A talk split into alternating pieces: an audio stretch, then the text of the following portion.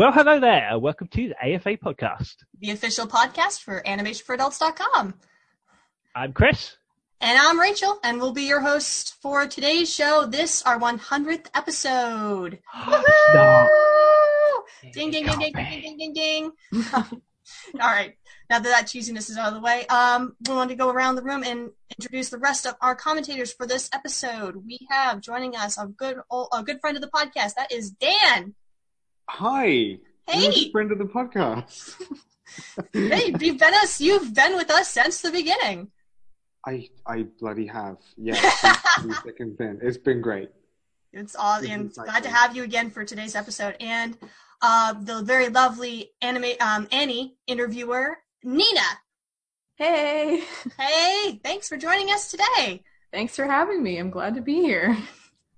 All right, and last but certainly not least, we have a brand new voice to the podcast today. She has worked with us uh, for Animation Dust for a little while. You might see her artwork on the website.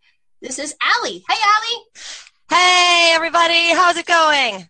Good to have you here. Um, you know, just do you want to go over and introduce yourself to the, our listeners to kind of give them an idea of who you are? I would love to. Hello everybody, my name is Ali Harris. You can call me Ali Cat. I have produced a lot of artwork on animation for adults. I have been with these guys since 2016. I write articles, I give you news about movie trailers, and I have a lot of fun sharing stories with you. I'm a graphic designer, character designer, and illustrator. You can see more of my work at DeviantArt at username Forever Monet. That's at Forever Monet. And I am looking forward to making more artwork for these guys. They're totally awesome. And I am so excited to be here for the 100th podcast. We're reviewing a movie that I absolutely love. It's crazy. It's fun. And I am super excited to get started, guys. All right, that's that's. I love that enthusiasm. It's fantastic. Oh, yes. yes, and you Uh, might be wondering just what is. I believe we already announced this, but you, if you're already here, you probably know what this is because you probably voted for it because we had a vote a while back on Twitter, a bunch of different animated films for our hundredth episode to see what we would cover. We'd cover something special, and uh, you all have spoken, and that film is the. The nine- Boss Baby. no. No, Honestly, no. I kind of wanna, Oh, yeah, I want to visit I- that reality where it's the Did everyone get the memo? No. Chris, I was Oh, no. Chris, I, I downloaded not that kind of Suicide. baby. Not that kind of baby. I'm sorry I had to say that, but yes. Anyway, I'm sorry, Dan. No, we're not. We're we're talking wrinkly babies. fucking burn victim oh, baby. we'll we'll get to that. We'll get to that. Um, yes. Uh, because we want to be able to talk at full length about this movie. Um, I just want to make sure if any of you are tuning in for the first time, which at first, welcome. Um, and we're really glad you wanted to join us. If we want to check out some of our other episodes, feel free to do that. We might not want to recommend if you haven't seen the film Akira to tune into this particular one because we are going to be going too deep into spoiler territory. At least we're going to be take we're going to be lifting the spoiler restrictions because of the fact that we want to have a full in-depth discussion about the origin of this movie, you know, how we all came across it, our opinions on it, and then basically what is it about this film that, you know, is obviously stuck with a lot of people, you know, for I think it's 30 years now. It's been Akira has been around. I mean, I'm trying to remember it's like which like gosh, it's Yeah, it came out 1988. Yeah, 1988. I believe it was July in Japan, 1988. Okay, yeah. So I mean, obviously, this is there's a lot to talk about here, so we're gonna make sure that we are able to talk about it in full. So if you haven't seen the film and you want to experience it, you know, first before listening to this, I would highly recommend going and watching it. There are multiple ways you can do so. Um, Funimation has it on their website. Hulu has it. In America, Um, not in the UK. Sorry about that. Um, VRV, a, a bunch of different um, online platforms. I think Amazon might have it online. Crunchyroll. Crunchyroll. Yeah, there, there's a plenty of official ways to uh, watch this film. So I highly recommend you go and support it, watch it, and then if you want to just listen to our discussion afterwards, just come. Go, feel free to come back to the website and let's take a listen. But let's not beat around the bush, since you all, the rest of you are here to listen to ta- us talk about this film. So we're going to start by going through our, as we usually do, talk about our experience with the film. So Chris, I would like to start with you. And how did you first experience this film? It is so long ago. I'm not entirely sure.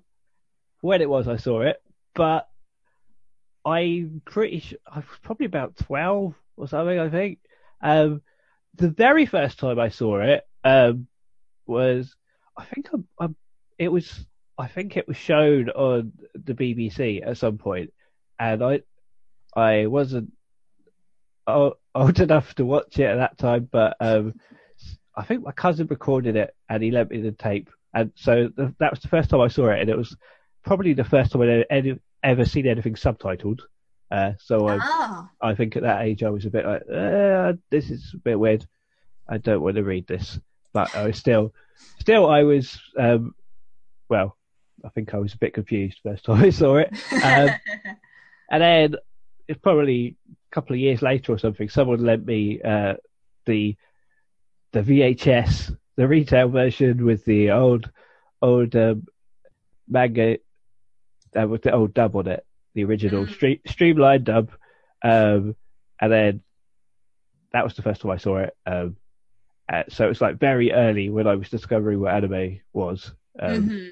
which is true for a lot of people. Uh, it was one of the first things that they watched. Uh, it used to be that everyone into anime had seen it, but more recently, there's so many more ch- ways to get into it that there are lots of people who haven't seen it.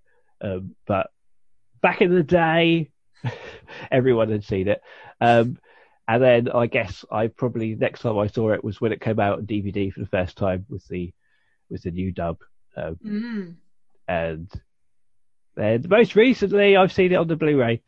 Nice. It's like, oh, and also I did actually read the manga um, Oh. around sort of the time that I was watching it on video because uh, I've read Brilliant. about I read about I read about half of it.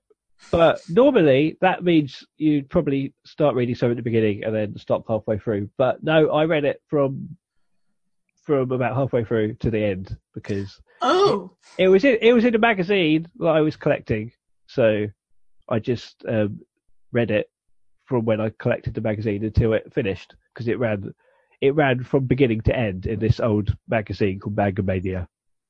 Hmm. And then that's where you got the like the latter portion of the story, at Yeah. least the way it was handled in the manga. Yeah, we'll took, get to that when we get into more- more of the background. But uh, yeah, that's interesting. yeah, it took up about half the magazine because Oh. because it was a very long and thick manga. So Yeah, the chapters are pretty massive. Also, Yeah. there aren't really like chapters. How did they do that in like a mon- in like a magazine publishing? I, I don't know. it was a long time ago. I'm sure there are chapters. I'm pretty sure it was first published in, in, in Japan in the same way. Oh, it was guess, it was then- serialized, yeah. Yeah. So I guess because the version that I read, it doesn't have any chapter breaks, so it's just like a long, continuous story Sure. in the in the volume. yeah, so Akira's been with me a long time, basically. And you still enjoy it every single time you watch it, or is it like it's has it aged well for you? Oh yeah, it's amazing. Um, it's it is it's one of these things that the first time you see it, um, it is it, especially like when you see it at a time before you've seen a lot of anime. You're like, what is this? what What is, is this this amazing thing? and that is why um, everybody after they saw it wanted to see a lot more anime, and that's why um, uh, on the success of this coming out in the UK, a whole video label was was started because um, it came out so like in the early nineties in the UK, and then it was popular. So um, they the distributor set up Manga Video. And, oh, manga. vi- oh, okay, so, and they've been around ever since, and they've re-released the film every couple of years to keep it Oh, in yeah. in uh, as you would, because it always sells and everyone likes it.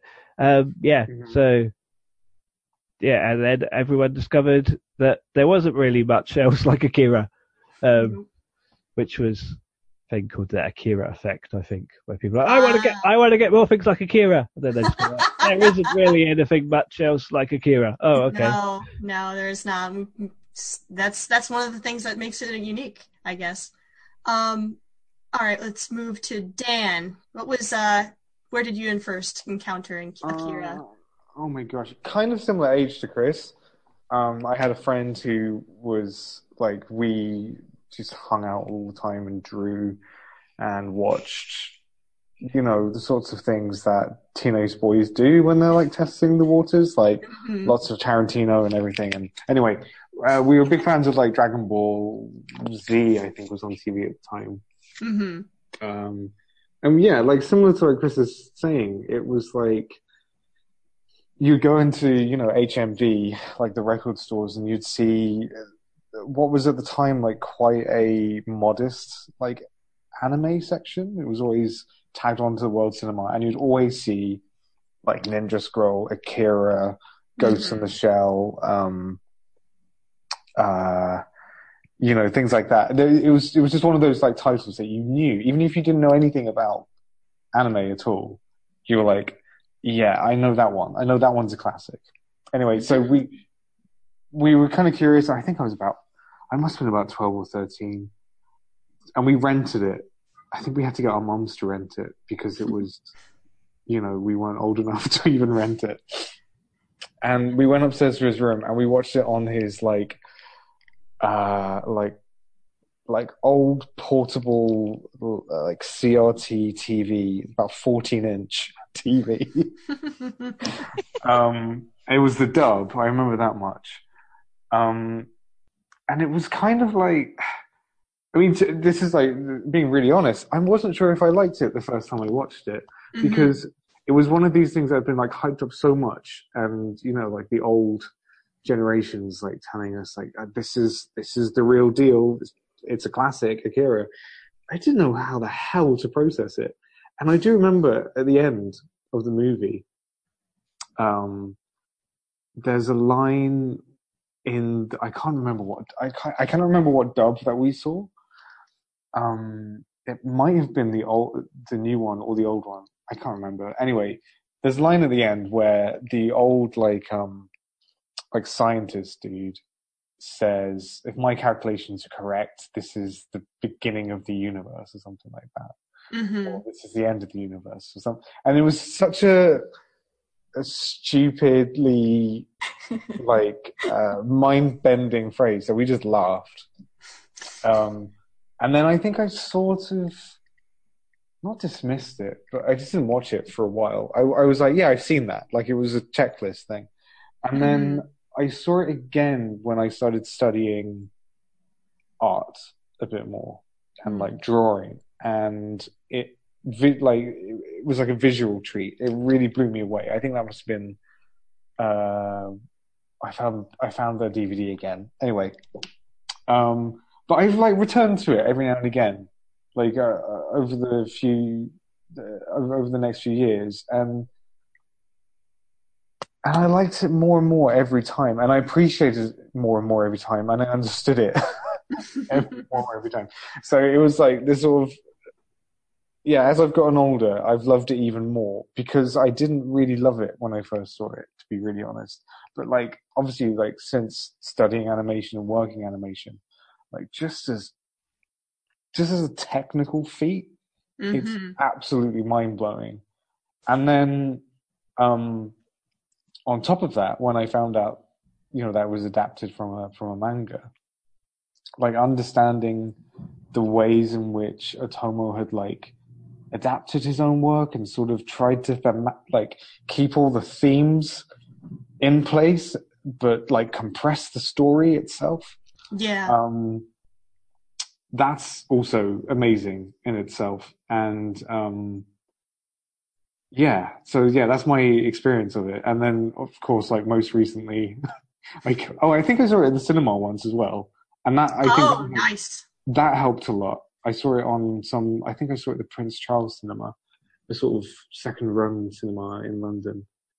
Uh, and having a cinema experience always, well, you know, it helps the movie, like no matter what movie it is. I Yeah. think really. Yeah, especially if it's a, a movie as highly revered as this movie is. It's like it's, or at least with the, like you said, it's a technical marvel. So being able to see it on one of the biggest screens possible actually really helps you notice things. I think. Yeah, yeah. So yeah, that's basically my uh my my Akira story. Cool. All right, we'll go down. Nina, how about you? Yeah, so I um was more of a newer anime fan. Like I was definitely way past like the original Akira generation. Um and Akira was just like a movie that I'd always known about. Like it's just impossible to not know about it. Like I don't know where I heard about it, on the internet somewhere probably. And I had just always wondered about it. And my brother, like he wasn't ever really into anime, my older brother, but he was sort of curious about it because he kind of likes weird body horror and weird sci-fi stuff. And so I think I was like I was in high school, so it must have been like 15 or 16 or something. And I think we rented it from Netflix, like the physical copy back when they used to mail you the DVDs in the mail. Right. Um, and I think we rented it that way, and it was the original dub because not the original dub, it was the second dub. Mm, Uh, mhm. So it was yeah, it wasn't the original dub, it was the second one. And we were just like, yeah, what is what is this movie? Like what is this thing? Cuz I you know, really liked anime and I was just really curious like how it fit into the whole thing and like what the big deal was. So we sat down, we watched it by ourselves um in like the family living room. So it was kind of a nice setup. And we were just very confused um, it was amazing. Like the animation was stunning, and like you know, my brother really enjoyed the body horror at the end, but like the plot moved so quickly, and it was just this crazy breakneck pace, and you know, things got very metaphysical at the end, so it was kind of like hard to grasp what was going on. But it, it definitely stayed with me. Like I, I didn't regret watching or anything, even if I wasn't quite sure how to feel about it. And I was just really, really curious about what I just watched. Not just the um like the animation production side of it, but more like the historical side of it. Like why did Otomo tell the story at this time? What was he trying to say? What was he trying to say about his his country and his culture? So I spent a lot of time like reading about that and thinking about that um, as I've kind of like explored other anime and like how different things fit together and like Japanese history and politics fit together and have come together in my brain as I've you know read and watched their pop culture. So yeah, like Akira is a movie that I think about a lot even though I haven't seen it that many times because it's just such a dense concept and like every once in a while like becomes relevant. Like it never ceases to be relevant Mhm. even if a lot of people don't it, was like how chris was saying like it used to be just this thing that everybody watched and now that's kind of not the case anymore. Yeah. very far and away from what most people think of anime to be especially modern anime but like it's so dense that it just like sometimes it keeps me up in the middle of the night. I'm just like oh yeah that one part of akira what the fuck was happening there? Like what was he saying about like the military industrial complex and all this stuff so that's kind of like my relationship with it i've seen it I, i've actually never sat through the original dub all the way i've seen parts of it obviously because you know mostly just like the, the clips on youtube of people like cutting all the scenes of them screaming at each other and Mhm. uh, you know, Kaneda or no, Tetsuo. Kaneda. If the original dub was Kaneda, Kaneda, Tetsuo. You know, that stuff, but That's beautiful. That's absolutely beautiful. yeah. Um, and this most recent viewing, I actually saw it in Japanese because I was kind of curious because of like the lip syncing thing. And I gotta tell you, this movie is very hard to watch with subtitles because it is so visually dense. Oh, right. Like you miss so many things by just taking half a second to look at the bottom of the screen to read Oh. what they're saying. yeah, Tell yeah. 12 year old me that, yeah. Yeah. no, that, that's so true. Especially the gang. Like, the, there's so much happening all the time. The, the, the the people are never gang standing members. still. Yeah. There's no stagnant shots in this entire movie. Yeah, they're always except for the beginning. So it's like watching it with subtitles was so hard. I liked it. I like the, you know, the original voices and things, but like I don't know. I don't know if I recommend it. I honestly recommend it watching it just in Japanese with no subtitles if you want to watch in the original language cuz oh, that sounds great. you're going to get about as much either way, you know. That's So- true. Yeah. and you've really already seen the dub, then you have a Yeah, you know what's relative happening. understanding of what's It- going on. it's not like it has the most sophisticated script, you know, like it's No. mostly people just being very emotional about crazy things that are happening. and shouting Mhm. each other's names at each other. Exactly. Yeah, it's a lot of yelling people's names. That was that was definitely how I processed it when I first watched it. Like as a thirteen or twelve year old, was like they're talking about politics and this is going way over my head. But you're right, it is actually quite, at least like plot story wise, it's quite straightforward. Yeah, it it, but it it kind puts of on a kind of um, it, it, it, it's, it's it's kind of like the equivalent of like when you're talking to someone, they're talking very fast, or they're using very big words, but they're Mhm. just saying, "Hey, let's treat people nice," and you know, it's the message is actually quite simple. Mhm. yeah. Um, so yeah, you can totally. I think you can totally watch the movie without subtitles in just Japanese and have a really great experience. But I do also really enjoy the dub as well. Mhm. Um, So yeah, that's kind of my experience with Akira. It's just this movie that that haunts me every couple months. It like comes In the dead of night. Oh my gosh. Yeah, thank you. Thank you very much, Nina. And lastly, but certainly, Ali, you're very even eager to talk about this movie. So how did you come across it? It's very strange, actually. I, I agree with uh, Nina and Dan. It's one of those movies that you hear about, and then after you've heard about it enough, you don't exactly remember where you heard about it. I remember seeing the move, seeing the poster, the, uh, especially the poster made a huge impact on me. So I started watching clips, and I've only seen this movie in full twice Ooh. and I only it's funny because I had seen clips I think all the way back in was it 2014 2015 I started watching clips from it because I was very curious. And even from the clips without spoilers this movie really makes an impact. I mean it really makes an impact. Once you watch Akira you will not be able to forget anything in this movie.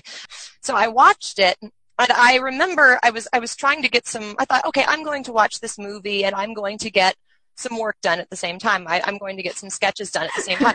oh, those ske- that sketch pad was in the corner because I couldn't take my eyes off the screen. Exactly. Oh man. Very first shot. I don't. Um, I don't want to go without going into too many spoilers at this point. The opening shot itself pretty much is an, is a metaphor for the audience's brains during this movie.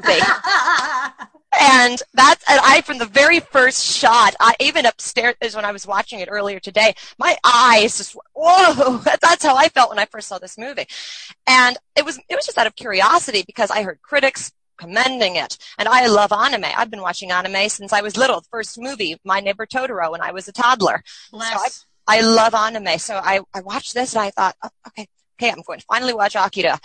Oh my goodness, it's a roller coaster. I mean, the first thing you notice, I noticed about it was the, well, the production value. I mean, uh, this artwork is jaw dropping. And I remember watching it thinking these people, sometimes the, the characters, they move I, I, at the risk of sounding a little biased here because I love Disney so much, sometimes they do move like Disney characters, especially with these expressions. I mean, when you have Yeah. the, the character uh, Tetsuo, when the gang pins him to the sidewalk, they're about to they're about to burn uh, Kaneda's bike, and his expression there looks like something from a Disney movie. It just it's it, but it's so it's so full of rage and it's just it gives it, it has it's amazing the emotions in this movie it's like you're almost sometimes watching real people the way they express themselves sometimes they're more expressive than real people Yeah, Yeah. honestly, they palpable. well, oh, no, so you could only imagine. I mean, me when I'm I'm drawing characters, I'm sometimes looking at this thinking, and I, I will seriously do this. I will think, I wonder, I wonder if, man, I think the people in Akira pulled this off better because I keep thinking about the art production value in this movie. So when I watched it for the first time, the first thing I noticed was the movie has a very deep message, and I kind of like Blade Runner. It's not so much about the story so much as about the music, the experience. It is a movie experience. hmm And again, I, well, I had my sketch pad in front of me and I tossed it aside because I was just sinking deeper into this. It's an acid trip. This movie is like an acid trip. There's no other way to describe it. Um, not that I would know, but, but anyway, this movie is, is crazy from beginning to end, but it's, it's crazy in all the right ways. My mind kept getting blown over and over. I thought, okay, I'm expecting some body horror moments because everybody knows about that infamous scene. I'm not going to spoil here. Everyone knows about the infamous scene. We'll scene. get there. We'll get there. Yeah. It's my favorite. and I first saw this on that on um, uh, WatchMojo.com. WatchMojo.com. Top ten. Uh, was it metamorphoses in anime or movie in movies in general? When I that's how I first saw that sequence because I had been watching clips. I was in college, very busy. I saw that scene, and it was like a it was like a kid who accidentally stumbles across something they're not supposed to. My eyes were glued to the screen. I was frozen. I didn't. I didn't know whether to feel horrified or excited or amazed because every moment and the nightmare sequences in this movie will give you nightmares. I mean, once Yeah. They are freaky. This, but this movie isn't just freaky. It's it's it's absolutely gorgeous and. I saw, yeah, I saw it on YouTube, and the best part about it is, I mean, I could go back, I mean, and click to the location that I wanted to see again, and it, it was just, it was a roller coaster. I loved it, and I actually regret not seeing it earlier because this is a movie that I, I tell everybody about this movie. I, I told my mom, I said, Mom, I watched this movie called Akira, and she goes, Oh yeah, that, that little anime, and I'm thinking, there's not a little anime. it is not. a little- all, all I kept laughing to myself because my mom hates horror movies that are really gory. And so I Uh-huh. kept thinking, a part of me just says, hey mom, I have a movie for you. but I didn't do that to her. But uh, this movie is fantastic. I, I love, I love, you can tell it's, it's a definitely a product of love on the writer's part and the filmmakers. You can tell the animators, they must have been having the times of their lives making this movie because they, they put all their effort into the character expressions. I mean, again, it's not all about the story. It's about the characters themselves. Mhm. And that's what I like. See, personally, I don't always like complex stories in movies. Sometimes, uh, especially with animated films, um, I just like the simple story that goes along with the gorgeous animation. I mean, it was like that movie, um, what was it? Um, Secret of Kells, the movie Secret of Kells Oh heck yes. so easy to follow. You can pretty much understand what's going on from the beginning. As soon as the the narrator or wh- however they introduced that movie, I can't remember how they introduced the story, but it's very easy to figure out what's going on even from the trailer. And when you watch the movie, you don't really care. Uh, you you care about this journey they go on because everything they come across is a nightmare or it's absolutely gorgeous or it's both. And to me, I think Akira is just a visual treat. It's Mhm. just amazing. But yeah, be warned. For those listening, be warned. It is nightmare fuel. If you don't like horror movies, if you don't like body horror movies, if you, it, this is definitely not the movie for you. But if you're feeling gutsy, watch it because it is. It's an amazing film. Mhm. I, I yeah, ev- and every time, and and yes, actually, um, I think uh, I think you brought up a very good point, Dan, when you were talking about how when you see this movie, you really, whenever you see another anime, part of you can't stop thinking about Akira because once you see it, you won't forget it. Mhm. you know, it sticks with you. It So, really yeah. does. Yeah, and I came, I don't even remember how I came across it, but I do remember hearing about how TMS did the animation for it. And that's one of the big reasons I wanted to see it because I had heard that the animation was more Western than it, than any other anime that had been made. And it, wow, it was, it's just amazing. So yeah, that's, that's my experience with Akira.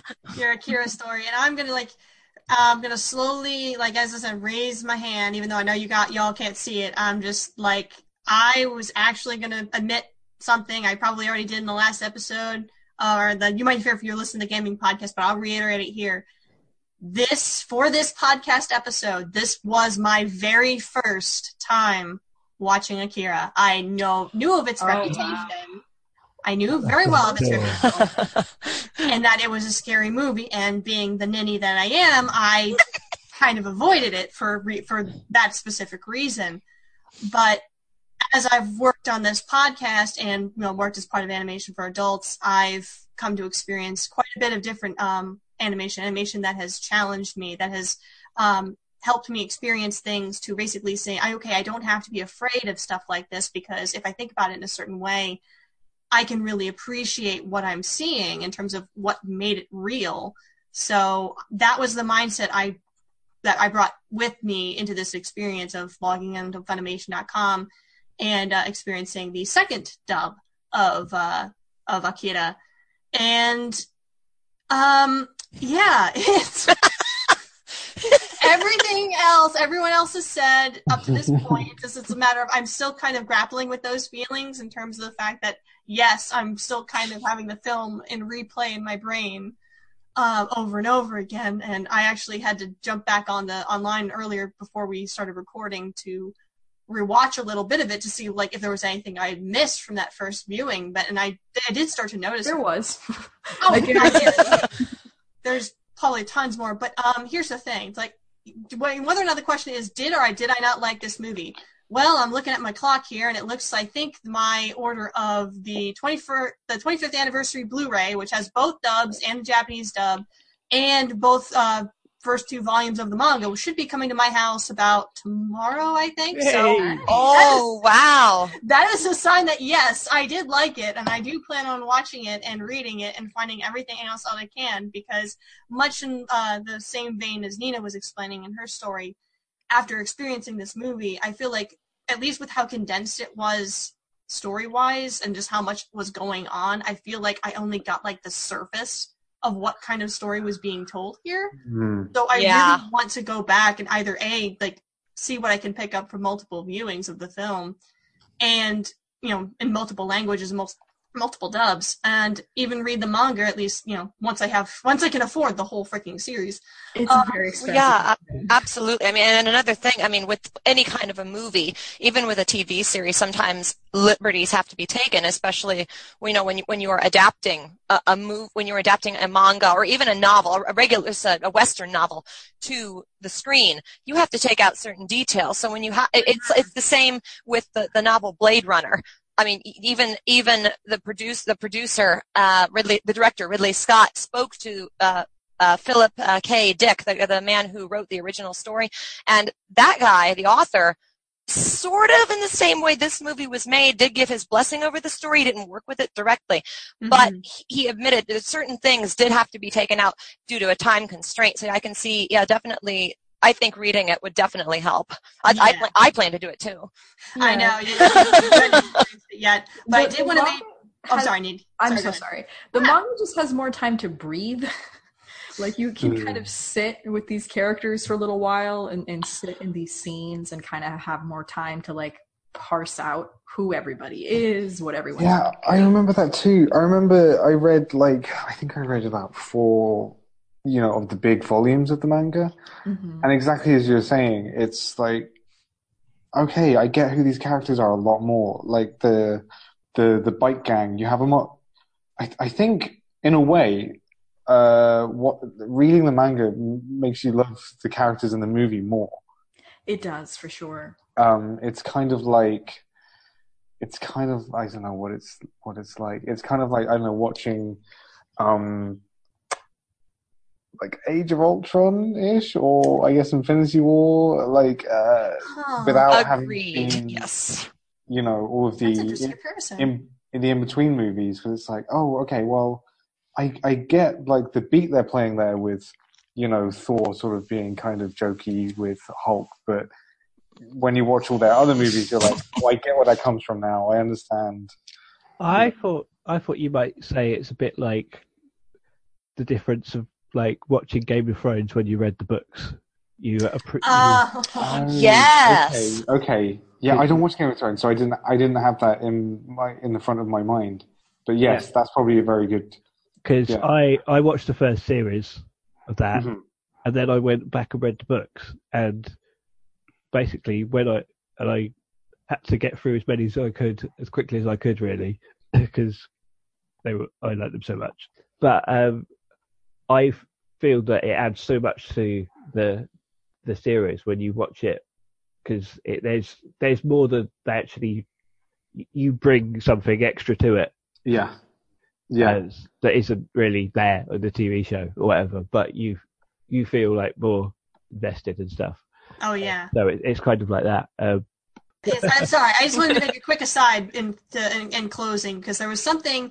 As much as I enjoyed this movie, and just much like I said, I'm going through the motions of the fact that it was such a condensed experience that I'm still trying to like go through the different bits and like try to get as much of the characters I can glean. But if there was, I wouldn't say it's a flaw. It's more of a distraction for me because of the fact that I just I can recognize too many voice actors now. Um, I mean, the second dub, uh, which was the dub that I experienced, we have um, the main characters, uh, Kaneda and Tetsuo. Uh, Kaneda is, of course, as um, I believe we've discussed. I'm not sure we did it on the air. Um, John Yong Bosch uh, plays. My boy. Oh plays- no! My boy. He has been in so many things, and almost He was all of them- robbed of that award for that performance, though. almost all of them always have Yuri Lowenthal, but uh, surprisingly, Yuri Lowenthal was not in this movie. But Yuri's uh, awesome. they both are. They are phenomenal actors, and I love everything that they do. Though I do want to make a special mention the fact that the biggest distraction was not Johnny Yong Bosch, uh, surprisingly for me.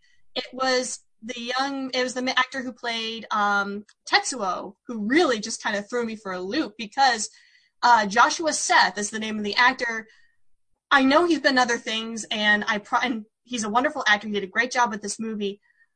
I cannot hear his voice and not hear Tai from Digimon. Oh no. That was Is that who that is? yes. Oh my gosh! And I was like, basically, the first line he gets in the movie where he's um, checking out Kaneda's bike, basically kind of going over the technical aspects of Oh, it's, it. it's uh, when he says prodigious. yeah. yes. Holy I'm just like, I, for a second, the second he opened his mouth, I'm like, wait, Tai? Tai, what are you doing here in this apo- post-apocalyptic Tokyo, Tokyo? You should go find Agumon. Go back to the digital world. You imposter! Go And back so to Happy when- Land. So when the crazier stuff starts happening to Tetsuo and like the psychic powers start coming and you know he starts going he starts going crazy it was kind of a little it was a little jarring for me because all like again i could I, I was really trying to more picture the character he was portraying and, and that's more service to him as an actor but it's i don't know why that voice he does is just so in you know ingrained in my brain to identify as just Tai, for the character from Digimon, the main protagonist in Digimon. It was just like, oh no, oh no, like this didn't ruin the experience for me. I still had a great time, and I think Joshua did a fantastic job for this dub. Like everyone else who um, was on this, Wendy Lee, um, who Michelle Ruff was here, was on there. Lots of and Steven Blum, of course, had a few second like Oh my gosh, you kidding me? I love it. Get Spike Spiegel. yeah, he was in here. Oh my gosh! Number one. Yeah, but the first one had a Ninja Turtle in the lead, so I know. I Oh know. no! Clark. That's right. It's Cam I Clark, that um, Clark. the man who I always enter. I mean, yes, as uh, Leonardo from Teenage Mutant Ninja Turtles, but I always identify as um, Metal Gear Solid brother. Cam Clark, the man. I love him. I love him. That's why I really want to see that dub, that the first dub, because I really want to hear him as Kaneda. both of these dubs are total time capsules for the time that they were oh, made. Oh, yeah. Oh yeah. It's, Like you just very look at the the the the cast list and you go, oh yeah, that's everyone who was in the anime voice acting in 2001. Go, oh yeah, that's it- that's but the other the others are sort of there wasn't really an anime, it, you know, dubbing industry at that point because Akira sort of started it, but yeah. Yeah. they're like the who's who's who of voice acting at the time. Yeah, it's it's kind of like when you watch uh, all those different dubs of Dragon Ball Z. I mean, you have the Ocean dub, you have the original dub, then you have a Dragon Ball Z Kai. Mhm. I, I mean, you have all these different, but each one, as you were saying, is just it's a time capsule into all these different years that the, the the anime was released. And then, of course, everyone has their favorites, but it's still it's amazing just to hear all the differences because it yeah it is a time capsule into this time when okay here is the cast who was popular here.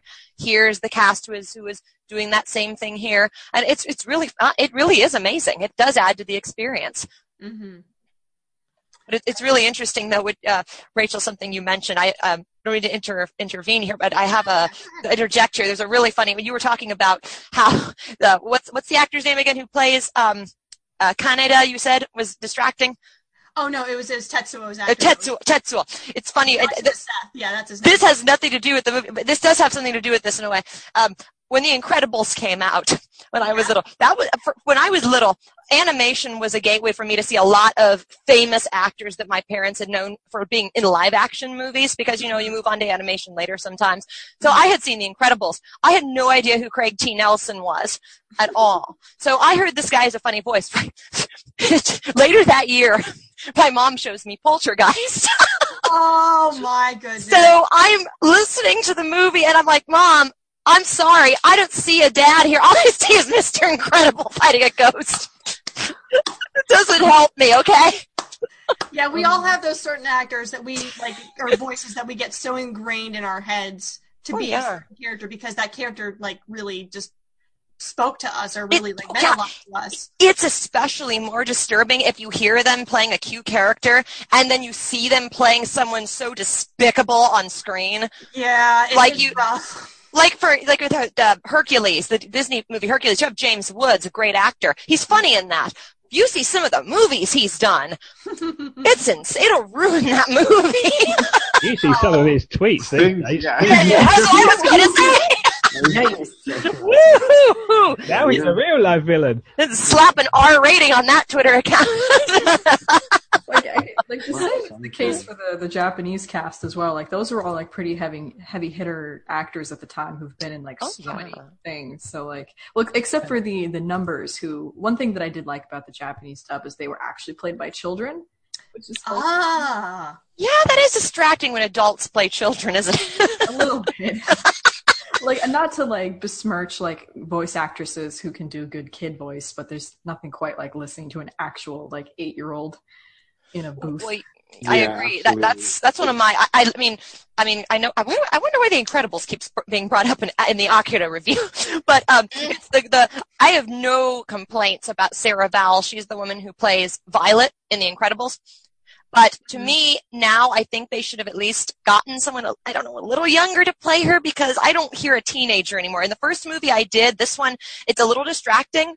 But again, that's just a minor complaint. So I, I do see where you're coming from. I, I know there are some great actresses who can do children's voices. I mean, uh, was that voice actress who died recently, Christine Cavanaugh? Mm-hmm. oh Yeah, she- gosh, yeah. She did. Um, she did um, many characters. She was uh, Chuckie in Rugrats. She was the uh, little girl in Darkwing Duck. Mhm. Gosalyn. Yeah, so she did. She did great kid voices up until her 40s. But then, like you said, there are some actresses who are fantastic. but it sounds like a teenager doing an eight-year-old's voice. Yeah. Mhm. it's it's it's creepy. I think, I think in the case of Akira, like the kids are creepy kids, They're supposed to be. They're already very and cute. it kind of added. I, I think it definitely like the first time we saw the movie, it just added to the ambiguity of like, ha, are these old people or are they just? That's what I was confused about. Lost Yeah. Boys, uh, the movie Lost Boys on steroids. Mm-hmm. Yeah, they're oh. they're they're not children. They're in like uh-huh. their mid forties. Ooh. Their bodies were frozen by the, all the experiments and stuff. Oh, those. Oh, okay. Those are the children we're talking about. I thought you were talking about the bikers. No. Oh, no. No, I still no. I now I see where the creep factor, what you're talking about. Yeah, the the psychic children. Yeah, that that is creepy. But I think yeah. what you were saying though that does help though because movie's already creepy, so having that does create more of the add to the atmosphere. Yeah, Mm-hmm. it's interesting that we seem to be concentrating on the fact the the word creepy is coming up a lot and weird and, and freaky and things like that. But those are not like the main thing I think of when I think of Akira. I Mm. Same. and I I, agree. that's not the like the big selling point of the film. It was Akira was always this cool thing, and it was always the and that you associate with like bike chases and amazing Uh, amazing cityscapes and things like that, and like um, like futuristic vistas and uh, the um, the the trails left by the bikes and things like that, and Oh, and you know, all with the soundtrack and everything like that, and that is what you think of. That is the first thing that comes to your the mind. with atmosphere. Akira. Yeah, It's, it's like that first, like, I must have seen like a trailer uh, before I saw the movie. And it's like, it's absolutely, yeah, it's the atmosphere and the experience. And I think, you know, for all the, I, I mean, I, I don't know if you call it a fault or particularly, you know, the fact that Otomo, um, who wrote the manga and drew the manga himself, you know, had the opportunity to um, to adapt his own work to to a feature length film. The fact that he he man, you know, it, it does get a little bit complicated, and we're talking about the plot as if it's sort of you know it, it goes at a breakneck speed, and you're like suddenly, you know, you have to play catch up a lot. You have to. Yeah. as a Yeah. viewer, be actually very involved and be like, oh, okay, that's happening there, and while that's happening, these guys are, are, you know, getting on with this thing, and you have to sort of like, you know, do a little bit more work than Yeah. than, than you than you're used to doing. But that's pure that's pure sci-fi though, Dan. I mean, that's pure sci-fi. Science fiction shouldn't give you answers. A science fiction should make you think. I mean, that, that's the whole point of it. And this movie makes you think. That's I mean- true. I think I, I, I think I do think of it the movie like historically though in in those terms like it was probably the it must have been like the first time that uh audiences outside of Japan were faced with that kind of you know I'm sure I'm sure I I've seen or even if I haven't seen them I'm sure they exist there are headlines from the 80s with this movie this isn't Disney you know No, it ain't. No kidding. but I think I, I do think historically it's you know like Chris is saying you know the the the, the whole reason manga video or manga entertainment you know exists is because of this movie because of the impact that it had um, on people and yeah regardless of the plot it's the atmosphere it's like it's the colors oh my god yeah. this the, the thing that struck me with this film, uh, at least visually, watching it uh, most recently uh, yesterday, was how well it dances from. Um, I can't remember who was saying it. I think it was uh, it was either Nina or Ali. You were saying like the animation is is quite exaggerated at times. Yes, so in, almost a fluid way. I mean, the frame rate on this movie is so flawless that it does it has it's so smooth. Sometimes you feel like you're not even watching an anime. Sometimes you feel like it feels like you're just watching a cinematic western film. And it, it's yeah. In some ways you can Yeah. it, it does feel like an anime, but yeah, it's very fluid. It, it's beautiful. But it, it it is, and it but it it also, it also like dances around from like really realistic stuff. Oh yeah. Fight chases are quite realistic. They're quite um. It, it does look like a live action movie, but then when they're screaming in each other's Oh. faces, the movie like bends towards this really expressive thing, and the lighting gets really expressive, and all the colors, um, you know, become this sort of like uh, you know, this like neon explosions of like reds and really bright, uh, bright reds and greens and and you know, in a way that uh, I just the way it dances from you know stylized to quite realistic moments is the thing that impressed me the most Oh, yeah, on the last rewatch. Definitely, I got yeah, because like I do love this movie, I do. But one thing I gotta say is that it it's kind of a hot mess. Um, in a lot of yes. yes. not just because it's strange, not just because it's it's so bizarre, but the pacing. That was actually the thing that stood out to me the, this most recent time watching it.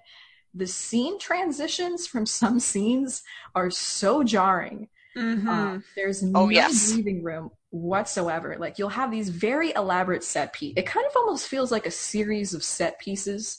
Like you'll have this very elaborate set piece where you have so many things visually going on. Like they're at a mall and they're like flirting with these girls, and you see all these people in the background. And then there's an explosion, and then they're trying to figure out what to do. And then it just cuts to some other scene with these completely other different people.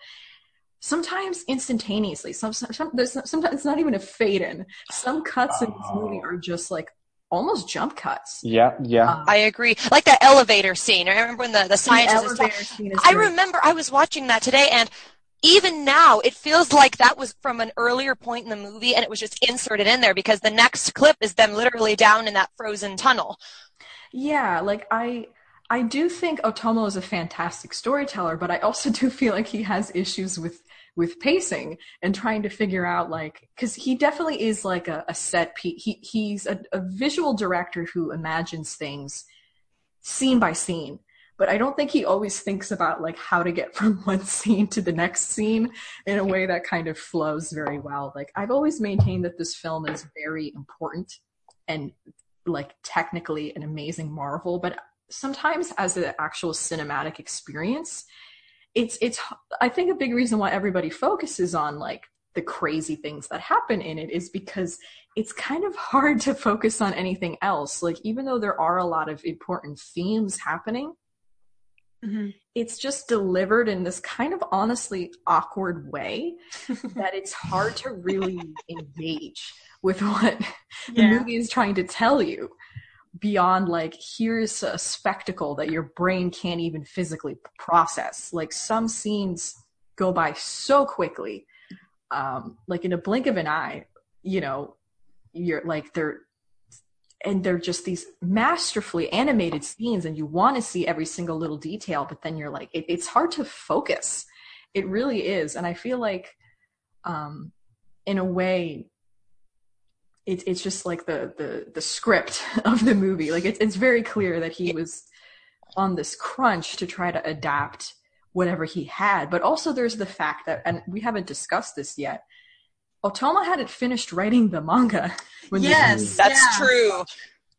he was writing the manga he had quite a bit of it out when he was approached um you know by a studio to like a, adapt it into a film. And he was very intrigued because he you know obviously this man wanted to be a director. It's very clear if you read any of his manga that he has this very cinematic approach to manga writing. But he wanted like complete control of the project. And but it kind of blew into this thing that had this the budget is in, insane. The amount of people working on this movie was insane. The risks involved with this movie were insane. And he himself hadn't even completely figured out what his story was when he was asked to make it. And he was finishing writing the story while he was making the movie. In fact the ending of the movie is like he came up with the ending for the movie. And then he was like oh that's how i want the comic to end. And then he had Oh to gosh. finish the comic Oh no. write it to be where it was at in the comic to be where he wanted it to end up in the like how it ended the movie where you know they create a new universe and they open this singularity and all the spiritual stuff happens it's very 2001: A Space Odyssey moment. Pretty much. Okay, well, can I jump in? yes It's- please. Yes. I I think it's a beautiful coincidence that you just said that. Um, all the things you were saying, Nina, about like the the the editing style. Mhm. Um, going into the movie this time, I remembered something that I read not too long ago, and um, I think it shed some light on that. okay Otomo is a big, big fan of Stanley Kubrick.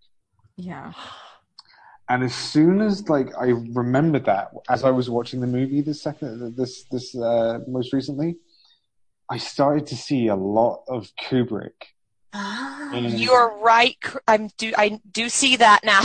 in, in not just like the editing, but like straightforward like uh, thematic things and homages. Like you know the I'm I'm sh- it's I'm positive that uh, a lot of the um, the ultra violence and the angst surrounding the kids yeah is heavily cribbed from uh, uh, Clockwork Orange. It There's- is Yes, also I was- heavily cribbed from the time period it was made in um in Oh, the, sure, definitely. in the 1980s japan was going it was economically speaking was the richest it's ever been and it had gone through this crazy economic boom after the post-war and after the end of american occupation and they had the country was very rich but there was this large disparity between younger generations who don't remember the war and older generations who had lived through that experience. And there was also a huge rise in juvenile crime in Japan. It was at that time there was more punks and juvenile crime going on than ever before, and it really influ- that it clearly like Otomo would like would go outside and like see these kids like going around destroying stuff and wearing like masks and riding on, on motorcycles, which was also very big at the time when he started writing the comic was mm-hmm. these motorcycle gang culture and I kind of get like the feeling that he was trying to like bridge this gap between like the Japan as it was at that moment and trying to understand how they got there and the Japan of like the ghost of the war and sort of this disparity between this modern generation's destructive behavior and the previous generation's differently destructive behavior. Mm-hmm. Um, How was the previous generation destructive? they In- tried to colonize the world. Yes. Okay. Yes. They No, I, tried um, to I, I, I was asking that question, and I was thinking of reality, and also in the movie, uh, in the world of Akira itself. Yeah, well, I mean, because the like the world of Akira itself, like it starts with the beginning of World War Three, because you know Japan never really got over this idea of like being tied to world conflicts because of how World War II ended with the nuclear bomb and everything, and this idea Mhm. of like the next world conflict would start there sort of made sense at the time because of these anxieties and this like fear of like globalization was good because it was making them rich but it was like moving them away from who they were. And it's like what is their identity? What are they doing? How do they fit in?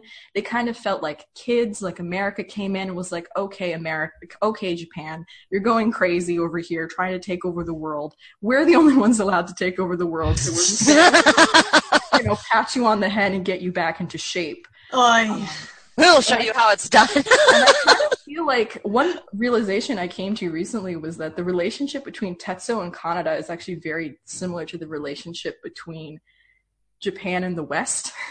oh, you know, wow. Yeah, where Tetsuo is kind of like in the in the world of the story, right? You know, he, Oh, he doesn't have any power, he doesn't have any agency. He he's kind of born into this situation where like he feels like he should be he and Kaneda should be equals. Like he doesn't see any reason why they shouldn't be. Yeah, and there is something, Nina. It, it, it- you just brought that up. There is a moment in the movie, if you remember, where uh, Tetsuo says, "I can't help it. I was was he said I was born small or I was small." Yeah, Yeah, he says that. And that that you're right. That that does that could have connections to that. And I don't know this as a fact, but it's just like a recent reading that I kind of came onto where it was kind of like this is what I'm saying when this movie sometimes plagues me in the middle of the night. Come to Oh, conclusions where it's like, yeah, so you know, Tetsuo has this inferiority complex with Kaneda, and he feels like he should be just as big and just as the big of the honcho as Kaneda. And Kaneda's like, no, obviously not. Obviously, I'm better than you. And so when Tetsuo is given this power, he acts like a child and like tries to just dominate over everything. And he goes out of control and ends up taking over and like destroying everything around him. But he's always kind of acting like a spoiled child. Mm-hmm. You know, at Mhm. the very end of the movie, when his body transforms into that Oh, horrible God. monstrosity, Oh, God. baby, right? He's a giant baby because that's how he's acting. Oh my act- God, you're right. Yeah, because That's so good. Symbolism. Sorry, Phil Brain. and so Oh, yeah, so, so, it's kind of like this idea of like Yeah. Japan kind of feeling because after like the Meiji era and like the arrival of like Perry and the black ships and like the West was like, hey Japan, we are going to make you open your borders where you want to or not. And as far as Japan was concerned, like they were the center of the universe, and then the West comes over and is like, um, actually you're not, we are. and then sideshow, World War II yeah. happens, and Japan's like, well, if we want to become a major world superpower, we have to do what the other world superpowers are doing, which is imperialism and colonization. But by that point, the West had moved beyond that and was like, uh, you can't do that. That's fascism, blah, blah, blah. So we're going to stop you. it was just always kind of this, like, kind of like trying to play catch up. And this feeling of inferiority and this feeling of not having agency and this feeling of always being smaller. And even when you try to exert your dominance, you're destructive and a problem. It's like when you have two. Do you have uh, two animals? You have a you have a large dog and a little dog, and they're pulling on the rope, and then the bigger dog's pulling, the little dog's pulling harder, but then the little dog ends up dropping it because Yeah. you have the big superior. Well, at least at the time, you have this one person thinks I'm bigger and better, but then sometimes the little dog bites back, Mhm. and it's just it, yeah, it can get crazy. Yeah. And Kaneda had no clue that Tetsuo was felt this way at all. Yeah, I, I thought at one point in the movie, I'm thinking, okay, listen, I can understand at the beginning. Okay, yeah, he's a little arrogant. After a while, give your friend a break. Cut him some slack. There was a there was a, a quote halfway through the movie that I wrote down because it stuck out for me so much, and it Mhm. seemed to like really for me encapsulate the heart of their relationship.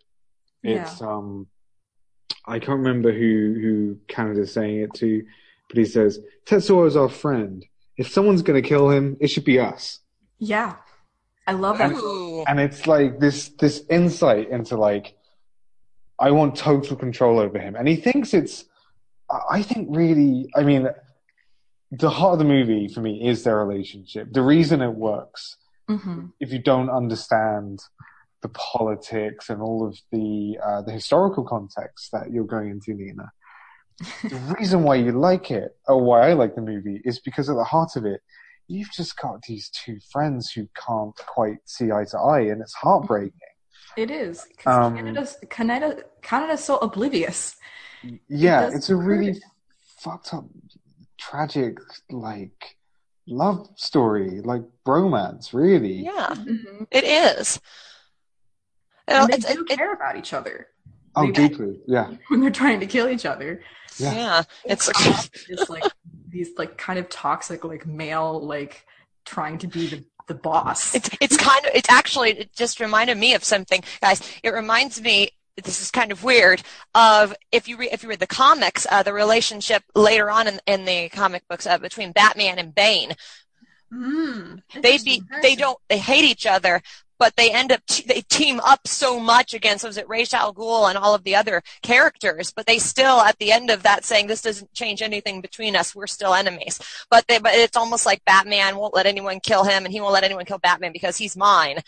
Hmm. If anyone's going to kill him, it's me. And even I think even Bane says something like that in the comics. If anyone's going to kill the Batman, it's me. I remember now. It was in um, the recent uh, video game, the Arkham video game, with uh, Troy Baker played the Joker. Oh, right, right, right, right. And, right, right. yes, yes, and I think Fred Tatasciore had actually played Bane. It, it, a fantastic voiceover. But uh, he he sits there and he goes, he says, uh, when he comes for you, I, and he points to himself, I am going to kill him. So you wait. yeah. So he goes, basically, he said the same thing. If anyone's going to kill him, it's going to be me. and the tragedy is like these two kids, they're just kids. And they were born into a horrible situation. Oh, they yeah, that- had the same garbage life. They were born in a dumpster and treated like trash. But Tetsuo was more sensitive. Kaneda didn't really let it get to him as much, like because he had control of his own little corner of the world, which was his gang. Tetsuo didn't even have that. Mm-hmm. And so Yeah. it's just these two kids having an infight, but they literally destroy everything in the process. Literally. I think um, I think something important to point out about the movie is it is a science fiction movie, but as we were talking about, it, it has some political value to it. It does have some political symbolism, and I think you can definitely take a lot out of this movie. Something I took out of it, though, is it, it's not so much for me science fiction. This is going to sound strange. It's not so much science fiction, 100% sci-fi, as it is a horror movie. And I, I'm not talking about like a slasher, monsters, like Alien versus Predator horror movie. I mm-hmm. mean something like along the lines of body horror and complete psychological, just plain horror. Like um, there was a movie that uh, Brad Pitt did years ago. It was called Seven. It was a horror movie, but it was a psychological horror movie. I mean, when you see movies like this, uh, David like a political horror movie. David Cronenberg is infamous for doing movies like that. He and Kubrick. Uh, it, David Cronenberg did. Um, let's see, what did he do? He did this movie called The Brood. He did The Fly. Um, Um, all those. Videodrome. the what? Videodrome? Yeah. I get yes, yes. He he's done. Um, I don't like his movies so much. They're really they're disturbing. But the message they really are. I can't watch them. The Fly made me sick to my stomach. But anyway, the, I anyway. can't watch The Fly for another reason, in that it makes me weep myself into Yeah. it. Yeah. Oh, yeah. so. Oh. No, you thought the ending. You thought the ending to uh, to Akira was heart wrenching. The Fly is downright. I need a. I need five tissue boxes. to I need watch five because therapists. I am going to be wiping my eyes with the whole box with each time I'm cry- because. But, but the thing to me, and this is really strange. I know. I was just thinking about how, in some ways, these are similar. I, mean, I saw. I saw a lot of Cronenberg and I, I'm glad Kubrick was pointed out because I love Kubrick, but what really, because especially with the music, the creepy music throughout Akira, I mean, the music is really plays a big role. And there's a, there's a, a movie called Eyes Wide Shut. There's an infamous scene in that movie. It has one song. There's a theme song, and it is a, a cultural song that they're playing. Like it's Roman Catholic. I can't remember what it is, but it sticks with you once you hear it, and and it's like the main theme song that what that those men are singing in Akira. The male choir is singing that one song. There's nothing but their voices. That Yeah. rang out to me. But what- They're it- saying my name over it- and over. Yes, exactly. And uh, It's it's a horror movie to me because it keeps hammering in frightening imagery as Dan, well as Dan, Dan. Yeah. that's it. almost almost like a just a Hans Zimmer blah. It's, it's a combination of like traditional choir, Japanese like choir music and ethnic music mixed It's- with modern 80s like synth. pop. just like another movie that introduced American audiences to anime, and that was Ghost in the Shell, which had the wedding mm. song in the beginning with the synthesizer music. I was just listening to that actually before I got- gave into the podcast. That is, I mean, I, I love that because it's horrifying, but it does make you, in a way, the music makes you think. I know that's really strange, but when you, without um, without music, the movie would be nothing, and even Akira is no exception. Oh yeah, yeah. Yeah, and then the use of silence too. Oh my gosh, the silence silent- used to the, the the music. I mean, imagine how corny and goofy it would be on the point where uh, what was it Tetsuo is sitting on the throne, his arm is just mutating into this massive skin, but there's no music, but you can hear every piece of metal and skin in that arm moving. Oh god. Or the opening Oh, doesn't that have is- any sound. but it's it, that, that makes it even better. And even in, um, I think even Cronenberg's movie, The Fly, could have benefited more i- if it had taken well the the Akira approach, the the the- theory we were talking about earlier, where where silence is golden, Yeah. and I think I know that sounds corny. Uh, silence is golden, and I think Akira is should be held up as a as a perfect example for film students on why silence in filmmaking is a good thing because that scene where his arm is mutating would not be nearly as cringeworthy if you had that theme song playing over it. I mean, see, by the time that giant creature comes along, you know, he turns into, we have the music. So by that time, we're already horrified. So that just cements it in. Oh yeah. But the horror movie themes are definitely there. It, it's a horror movie because it makes you think about things that are really disturbing. Like, oh my gosh, what if people turn into energy beings and we didn't have our bodies anymore? It, it really makes you think about ridiculous things that could be mm. seen as ridiculous, but they aren't in this. But as as all good horror movies, the root of it is in tragedy. Yep. Oh yes. Like you know, every good horror movie is about like a deep sadness hmm at the heart of it, and and this and a movie, deep fear, it's- like an existential fear. Yeah, Oh, yeah. yeah. And, and this movie, it's all about how powerless the young kids are hmm and uh, how they feel they're doomed. And the trouble is, they all bring about their own doom because they they have not been told any other destiny other than there's going to be your doom. It's also it's They're like uh, yeah, it's like Jeff Goldblum's char- once again. It's like Jeff Goldblum's character in, in The Fly. I mean, he know and, and just like that, you have a Tetsuo. They they know deep down what's happening to them. And e and oh, I just thought of this. Why that reminds me of that. That one scene to me that left a huge impact is when uh, Tetsuo tries to escape with his girlfriend uh, Kaori, and that's when oh, the right. the gang attacks them That and scene is so and attacks her.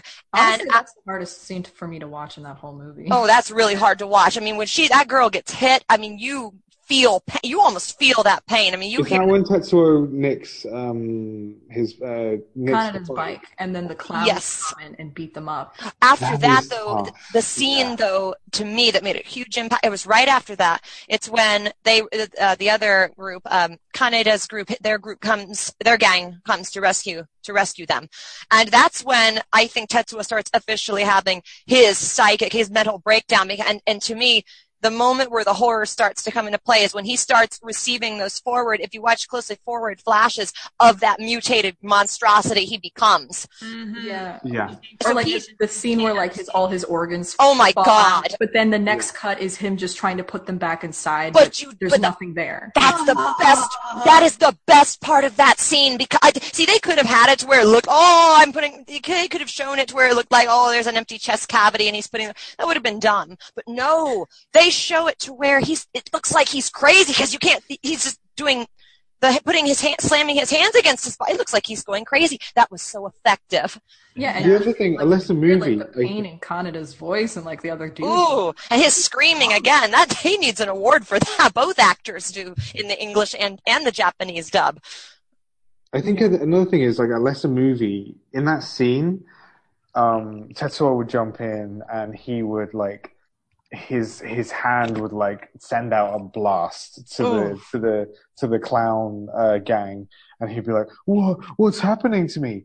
But no, like you like you're saying, you have the weird flashback, and then the next scene, he's alone, Mhm. and there's a tiny tiny moment where he's in bed, he's he's um he's like he's writhing around and he gets up he sits up in bed and he there's a glass of water Mm. uh, about 12 inches from his hand Yes. Yes. and it moves ever so slightly and you're like oh that's it and that's the moment when you realize okay something's up Mhm. Because Oh, up to yes. that point, he just had a really bad headaches.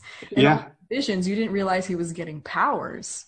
but but that's where the movie is is remarkable because uh, as i said like it, it could have turned into a set piece Yeah. but it didn't. It, it decided, okay, no, let's go the atmospheric route and and Yeah. you know have it be all about him being isolated uh, from everything because that's really what Tetsuo is. He's he's isolate. He isolates himself hmm first of all from the gang. He doesn't want to be part of the gang. He doesn't want to be bossed around by Kaneda Exactly. Yeah. but he isolates himself. And the movie, uh, yeah, it goes with that and has his um, sort of um, telekinetic like awakening happen when he's completely alone. And it's, and it is terrifying that scene. Yeah, and it, it's it's interesting because in, in keeping with the horror element, uh, there's a movie.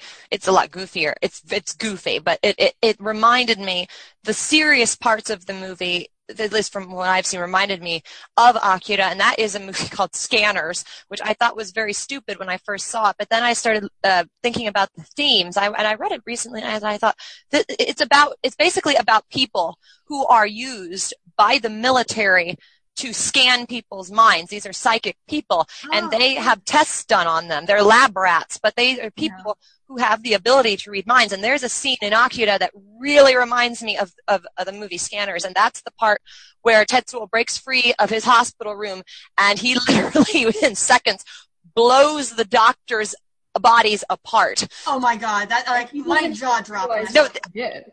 I didn't see that. Ha- I wasn't even. and See, here's the funny part. I didn't even see that happening at all when I was watching the movie for the first time. So I'm sitting there, and I part of me knew it was coming because it's all uh, psychic horror movies. You know, someone's going to get blown up. It always happens. but, but anyway, I- I'm watching this, and when those doctors blew up and the music started, I I remember I was sitting there. I went, oh, I, yeah, that reminded me of that because you have these people. With psychic, especially the children who have Mhm. psychic powers, They're they're all lab rats. Yeah, and that's the that, that is the worst part and the best They're part of children the that were rejected by society. They were all Their parents. that would miss. What about the that scene the with government takes advantage of. Takashi, right? The the one boy who tries to escape. Mhm. You see a flashback of his one of his parents dropping him off to the military laboratory. I'm assuming that's who that is. In a flashback. And then the same thing with Tetsuo, where you know he was just being exchanged from one party to the next party because he was unwanted. Yeah, marginalized people who it, don't have power. it just when you thought the movie couldn't get more screwed up, couldn't get any more disturbing or dark or merciless. What happens to Tetsuo's girlfriend? I can't even begin. Oh. No, It's the worst. I remember holding my hands up to my face and I was going, no, no, don't you do it. don't do it. Next thing I know, and, and here's the worst part: the camera doesn't even pull away. No, I mean, it the, doesn't. the camera's like, I'm putting this on, I'm putting this on the on the on the movie HBO channel, and, And she pop and she, and she pops like a grapefruit. Oh, I'm like, what? and you know, that was Tessa just awful. That poor girl. That and poor he's girl. screaming the whole time. He, he's this monstrosity, and, and making it even worse. He feels he says her pain is inside of me, and by this point, I'm going, okay, I, have, I had to pause. I'm like, okay, okay, I need to absorb what's going on here. And it's funny in that scene because up until this whole point, Tetsuo's been resisting Kaneda as like this kind of big brother figure who wants to save him. But at that point, like he's so lost that he starts crying to Kaneda to help him again. oh Like, yeah, because you know at that point he's his most infantile. He turns into a giant infant baby that has no control of his actions and is destroying everything, and he's Yeah. crying for help. Ooh, And it's really mm-hmm. hard to watch. oh that's so. And Not- here's the Not just because he's terrifying, but that scene. Doesn't it last for like 15 minutes or 10 to 15 minutes or something? it around like it thereof. Oh my I gosh! don't think it actually does. Really? Because it seemed long to me. Because it, it's, it, I mean, it's like it's like that final scene. It's like a final scene in a horror movie where the person becomes the monster one last time, but it's the most grotesque, monstrous form they can take, and it that it feels like that scene lasts for almost twenty minutes, but it ends up being two minutes for you. Really, that's what it felt like to me. I Yeah. thought, oh my gosh, that scene. it's a werewolf movie. oh yeah, Really. He's a It's about- yeah. It's it's about that. Oh, it's oh oh, it's it's disturbing, but it's worth watching. It It's- is. It is. It, I'm glad I saw it. I, I, I couldn't help. I don't know if anyone else had this. Mhm. I couldn't help but think about the recent spate of uh, school killings in America as well. Watching this, Mm. thinking about like what happens when such um, uncontrollable young angst Oh. gets a hold of a weapon. Yes. Yeah. Basically, and and, the, and they're in a society that like just doesn't take care of them Mhm. At all. Yeah, that's the big thing. It's it's they are a product of their environment. Yes, Like absolutely. there's a there's a quote that um, Takashi says when after after all the craziness with the transforming Tetsuo and Kaneda's stuck, and then Akira blows up and like they're being enveloped by the white light, and then Mhm. Taka, Takashi's like, "Shit, we have to go save Kaneda," and the other kids are like, "Why?" And he's like, "It's not his fault. None of this is his fault." And that's the message. Like these kids, none of thing, none of the things that really happen to them are their fault. They're Yeah, just reacting. that's why yeah that's why you can relate to it so much it's, yeah it's because the, these every character you even at their worst you sympathize with them i mean even the colonel at some point in the Oh, movie yeah. he's a jerk but then he starts talking and you you start to agree with what he's saying Mhm. And you think I shouldn't be agreeing with some of the things he, but then you sort of realize, okay, he's been brought up this way. He thinks this way. And at some point he does change. He does end up helping these kids, but um, he, you can relate to everyone in here in some way. You can agree with them in some way. Or you, or maybe you That's the know. benefit. Yeah, yeah. that's the benefit of it being a movie that it's kind of like a safe space where you can like so it's- that's become such a fucking loaded term but you know what i mean? It's like a space where you can like uh entertain some ideas and really exercise the limits of your empathy. Because be- i mean to be fair to the movie it, it clearly loves you know it clearly loves uh the main characters particularly Kaneda. Hmm but it does also heavily influence, heavily imply in a few moments, you know, that he's killed multiple people multiple Mhm. times. Not a Um, good person. He's not, yeah, exactly. It, it no, never, Kaneda's a shit eater.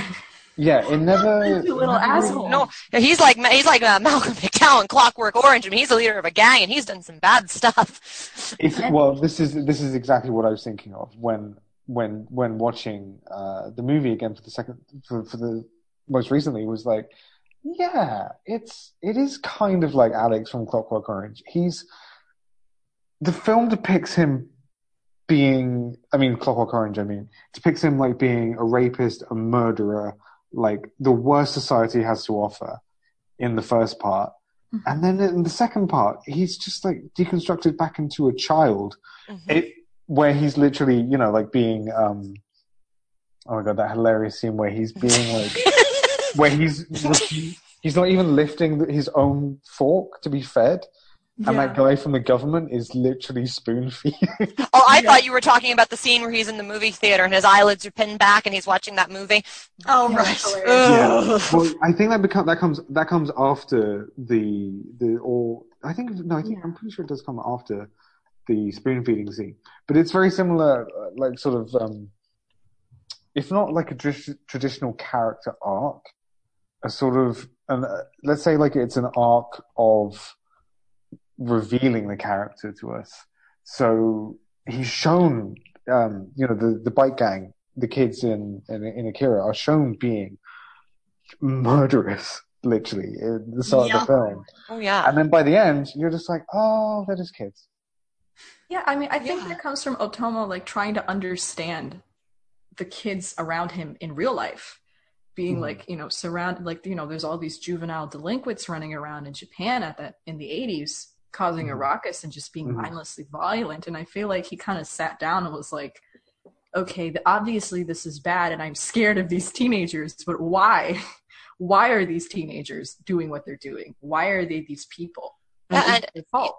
Yeah, and as you were, as um, I can't remember if it was you or uh, Rachel or Dan who pointed this out earlier, but um, we were talking about how uh, Tetsuo does act. One, one, one thing I, I was, it was a complaint I had about the film when I first. Now I'm not going to lie. When I first saw this movie, I wasn't a huge fan of it. It took me a couple more views of clips and reading more about it to have a, a big respect for it and love it like I do. One of the things that was one of my original complaints was I thought some of the, the child characters were too whiny. Yeah, And they're very annoying. but then I started thinking about, well, okay, how would kids, and, and even more so, how would really young teenagers handle seeing murder, being in a gang, trying to act like adults when they- they're light years away from, from 30 years old?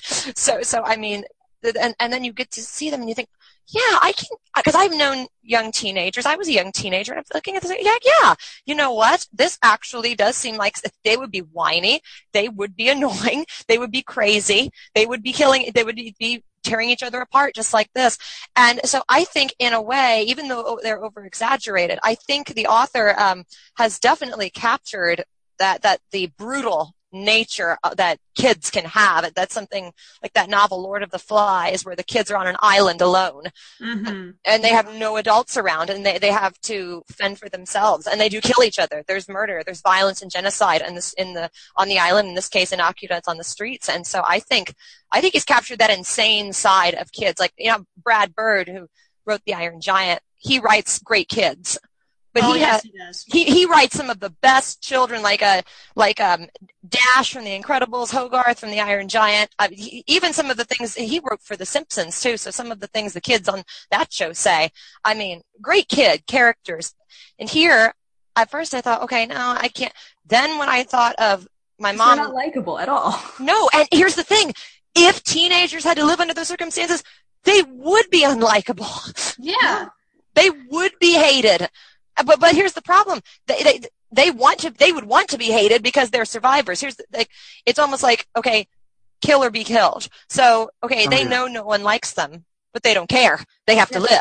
They have to They don't care survive. they're the dregs of society. They're just 100%. trying to get by and ride cool bikes. But yeah, they don't care. They just want to look cool on those bikes, and that's what teenage boys would be like. in a society that's already coming apart at the seams where you have the government and you know people resisting the government like like there's like a rebel organization or group trying to sabotage them and then you have a cult that worships Akira like this Yeah, this but you know, Tokyo is falling apart. And so these kids are trying to eke out whatever kind of semblance of identity that they can like we were discussing earlier. So that's really again the violence and the aggression is really just a product of the fact that they live in a very self-destructive world and a very selfish world too. Even the adults in this world are selfish. They don't care about those. Even though they look like they care about the three psychic children, no, they claimed them as property. When that boy tried to escape, they shot the guy who helped him, and they took him right back like a stray dog to the pound. Mm-hmm. Oh yeah, Bless life is that- so cheap.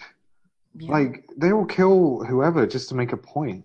yeah. And they slam those teens' heads on the sidewalk when they fir- the military first lands to get the boy Takashi. I mean, they they mm-hmm. slam their heads down right on the concrete. These are 14, 15 year old kids, and they're throwing them down on the concrete like like linebackers, and it's it's it's disturbing. You can Or see. like Nezu, that politician who was like the under the mole for the oh, resistance. Oh, Ooh. that guy. And he, Ugh. he didn't care about the resistance. He just wanted to edge out what it, you know. He was just playing the field and just wanted to like have the power and the money.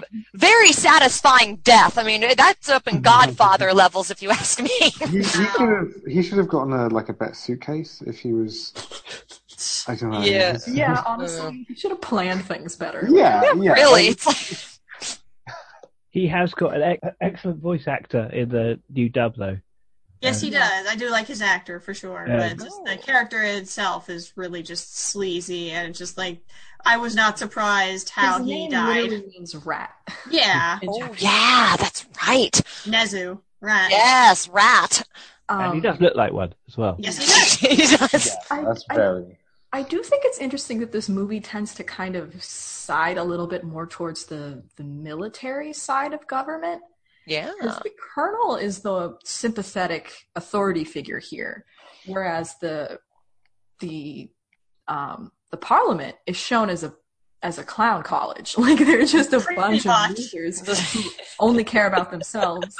You know, where it's But to be- almost but- like the democratic system is almost kind of shown as like just this bureaucracy in it for the monetary gain. Mhm. Whereas the military guy, who's literally stages a coup and instills martial law at the end, comes out like the hero. Yeah, and it, I found that really fascinating in terms of the fact that because I really thought that they were going to play him up to be like the primary antagonist, and he does serve as an antagonist to Tetsuo for a good long while in terms of making you know the fact that those two are constantly going at it. Um, you know, him throwing the military at Tetsuo and Tetsuo being like, "No, f that," and just keep going. But yeah, I, I was really surprised that of all the characters that died in this movie, he was one of the few that made it out okay. Just because, even though I know it's established that he doesn't really truly care about the um the kids, the psychic kids. I don't know. I feel like he does though. Like he, Yeah, I- he- like I kept going back and forth between does he or doesn't almost like a He does, character. yeah. He must be. He does He care about be, them, and the but other kids care about him too. That's why Yeah. they save him. They I feel ag- Okay. yeah, as- I agree with you, Nina, all the way on that one. I mean, when we were, ta- I was mentioning that um, the military doesn't have any sympathy. I think out of all the characters, though, um, yeah, that's a correction. I think the colonel does. I think he's the only one who does. He definitely has sympathy for these kids. He he doesn't view them as experiments. He knows these are children with with souls, with human souls here, and they're not just lab rats. He has a kind of sympathy, but he's also the only one who has any idea of the power that he's Yeah. pre- he's trying to prevent. And uh, I think what is not, or at least in my mind, is like an atypical uh, depiction of the military man in um, in in cinema, at least. Mm. He's Mhm. trying to Oh, prevent yes. destruction. He's not going for like glory. Uh, it's quite the opposite. Yes. yeah, Un- unlike uh, John Turturro's character from the first Transformers movie. yeah. I mean, he That's a pull and a half. Yeah, who actually Okay. knows what's going on. Yeah. Um, Yeah. And he's shown as the one who's actually trying to save the people. hmm Whereas Even though he doesn't really care about the city. Yeah. Nope. To heck with the city. but this, but this, but the city is kind of depicted throughout as like this sort of strange, like it's already lost. like Oh, escape yeah. from it's like escape from New York. I It's think just he this is called it- gone. I think he Yeah. called like overripened fruit. Yeah. Yeah, rotting fine. like an overripened fruit. Yeah, where it's just too much decadence, too much wealth that it kind of goes back around itself and creates a worse state of living. Not that we see a lot of that though. we see it in the background. There's a lot of just little background stories of just Mm. like sleazy characters walking around or just like all the random terrorist attacks that Well, just it's like, keep uh, the- happening with no explanation. It's like the world of Blade Runner. I mean, in that movie, you can see where the wealthy live, but we never, the only time we get to see where the wealthy live is when we're looking at the villains, because most of the time you're in a shadowy, rainy, dark, violent, gritty, unpleasant, yet still very colorful Oh, city. yeah, they, they never show the off-world colony. oh no. Yeah, yeah. And an, another thing, I, I just thought of this, guys. Something I love about the movie is the title. And I don't know if all the everyone, well, all, uh, besides us, of course, who's seen the movie, I don't know if many of them understand that. But something I really love is the title because so many times, like with novels, you have all these different stories where the main character their their name is in the title somewhere. Something I love is how the biggest plot point, the biggest driving force behind the movie is the title, and that's that's Akira, who is the um, who is, who is well the psychic who is at the military's lab, and that that's very interesting to me. Was it- And I mean, And the it- fact that the movie is just called Akira, which in Japan is a very common name, It's like being called Yeah. John. Or something. Yeah. You know, it's like can you like imagine like one of the movie posters is the famous one of Kaneda walking towards the bike, and the other one is just a nuclear explosion with the word Akira on it. I love that one. being in Japan and just like walking down the street and seeing this movie poster, and it's just like the most common name ever transposed on the most destructive explosion.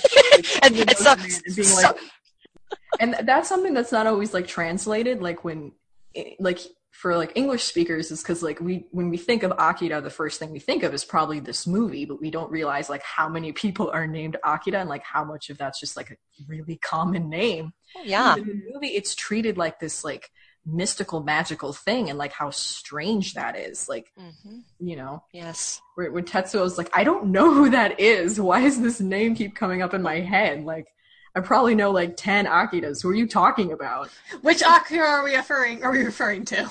Which you actually, yeah, you, you could see that actually. That's very. That's a, actually. I just thought of this. Uh, the fact that it is such a common name can show how. The, the- when he says humans are in a next stage of evolution, perhaps, or they all join together and are all the same. When you say that Akira is a name that all these people have, it's one. It's something that everybody recognizes immediately. Everybody can can understand it. Even even uh, English speakers who don't understand the meaning of the name know that's a might- might know that's a common name. So the the fact that it is so common might be the reason he chose it because of the fact that everyone in this story might share that common fate. I don't know. That's just a Oh, yeah, it's it's Yeah, definitely definitely that's that's definitely there. It's it's like it, it, it's like the Bill, you know, the um the, the the bike gang in the movie. They're the Bilbo Baggins of the story. They're not. They're not in. They don't know anything about the larger mechanizations of, you know, uh, the destruction that, uh, you know, befell them before and is about to return. They're just they're just in the wrong place at the wrong time. Mm-hmm. and they have no they have no way to even understand how they fit into everything like No. they're just kind of acting as part of this history that they have no knowledge of They're thrown into the middle of it, and it's kind of it's kind of saying like, "Hey, this could be any of us." Yeah, and if like if you don't know your history, if you don't know where all this stuff comes from, it's just going to keep happening over and over and over again. How many times is Tokyo going to blow up? Who knows? Yeah. Oh, that's def- yeah, that's that's definitely yeah one of the biggest um yeah themes in the movie is Something, yeah, something I, I think the re- I- repetition. Yeah, and, and related to that, uh, that building dread, what I really like is how they don't reveal who or what Akira is at first, because when they go down in the the, the tunnels in the military base, where the, the Arctic, that that, that cold, the, I don't want to call it, a, Olympic Stadium, yeah, of all places. That's very interesting. they- symbol of globalized culture. Exactly, and they're keeping a bioweapon under there, or a psychic weapon. But what's really interesting is you don't know if Akira is the name of the weapon. You don't know if it's the name of the military plan. You don't know if it's the scientist who made the plan they named it after. You don't know if it's the, a person. You don't know who or what Akira is. So when you hear what this name what this name belongs to, who this name belongs to, I think it really it, it, it comes as a, it doesn't necessarily come as a big surprise, but it, it's a definitely a aha, I get it now moment. yeah, One of the big differences between the manga and the anime is that it Akira is not dead at the start of the manga. This, or, or well, I don't. I, I say having not read the first half of the manga, no, it's but that, that's one of the thing, one of the um, like twists they made with it because Akira is a character in the manga and is is worshipped by a culty thing. And uh, one of the um, like the there's this um, lady, crazy mystical lady who's like one of the um, it's a really big part of the manga, and she basically just has this tiny role of appearing like a crazy person with crazy Oh, is that old lady? Oh, the old Yeah. lady in the movie. Oh, yeah, she, yeah, she's got she's like a- two cameos, like two roles. She crops up at one point looking like a crazy person, then falls off a bridge. That's it. And she's like one of the main characters in the in the. Um, It, that does seem like she was, you know, if you're if you're a fan of the comic, it probably seems like a wasted cameo. But Yeah. in terms of like movie making, that's really good. I mean, like you, you see her the second you see her, you know exactly who she is. yeah, Mhm. You know exactly what sort of person she is, and you probably have an idea of the character type if you don't get, you know, every single part of her backstory. Yeah, and and it's just like a matter of you know the the story the manga is just too dense. There just wasn't time to go Oh, into like yeah. the culture of of cults and like you know all But that. you get it. You get it. The instant, the instant you see those, um, that old guy like dressed in traditional, uh, you know, like sort of, Mhm. I guess, like religious sort of garb with the with the bells. You're Mhm. like, oh, okay, I get this. I, I, I kind of, I have a, um, I have like an equivalent sort of, you know, uh, um, you know, you connect the dots and you're like, oh, okay, that's like a guy in New York wandering around with a sandwich, uh, you know, sign that says the end is nigh. It's, it's the same kind of thing. It's it's Rorschach from uh, from Watchmen. Yeah. Oh my Yeah. gosh. But yeah, like what Chris was saying in the manga, that that's the the crazy thing about the tw- in the twist in this movie is you know they they Tetsuo finally goes and he unwakes Akira and we think it's going to be like a dude, but it's just his remains. But in the manga, actually, he's completely fine. He's a complete person, and then He then wants to go to McDonald's like right away. He's like, I've been in there for years. What's that one scene from? Um, I'm sorry, I just got a flashback from like Star, um, Star versus the Forces of Evil, and there's this one character who's like a quote unquote evil character that was locked away, basically in this like chamber, and like across the way was this vending machine, and the minute she's like let out, she's like, "Please get me B4. I need that candy." Well, he's like he was like cryogenically frozen, and like I guess his his personality disappeared because his powers just like overtook him. So in the manga, he becomes like a pseudo like government leader, and Tetsuo's actually like it's very different. Basically, Wow. I mean, this is. I thought you were talking about a different story from a Oh my It goodness. kind of is a different story, but Oh it ends goodness. the same way. yeah, Oh. it kind of comes together in the same way where you know tetsuo gets out of control the kids are like okay we have to awaken akira I- i mean at this point akira's already around but like we have to like team up with akira and stop tetsuo and basically what they do is they create another universe like they make a singularity and they give birth to a new universe and they just kind of like suck him in and just all of the Tetsuo in there.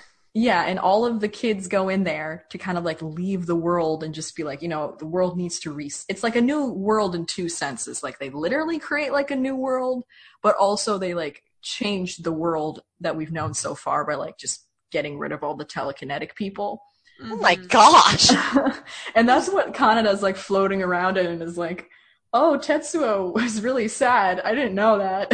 um, and all Well, this stuff shit. is happening. And then they like expel him. Like, cause like one thing when I first watched the movie that like I was kind of upset with is like the last line, and I was like, I don't know what that means. Where Tetsuo's Yeah. "I Okay, I'm not the only one. Like, what the heck does that mean? What's the last line again? I am Tetsuo. Okay.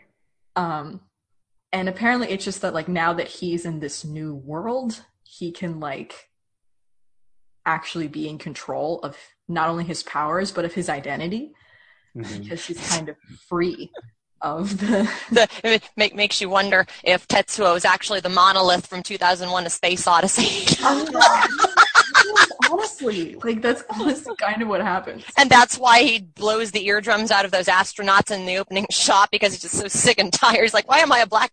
I'm just, I'm just going crazy on that one. but Hey, still, it's, it's a funny theory. film theory that.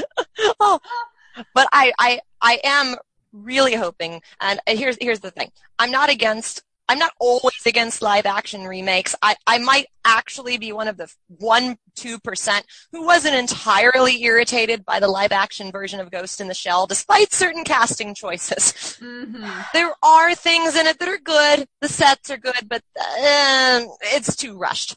But Yeah. it wasn't the worst. I don't like it when they try to adapt anime into live action. Dragon Ball Z is horrible. But anyway, Oh, we do, we do not, do not- no. Of No. that. we do not speak of the movie that shall not be named. We put it there with Lord Voldemort. Oh, oh never mind.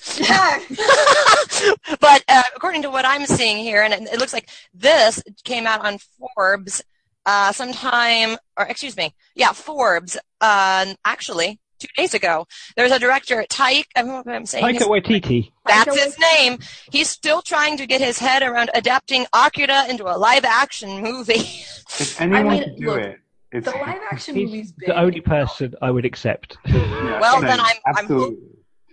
I'm hoping that Mr. Waititi can do it right because he, he seems to me from the production art, uh, there is some production art.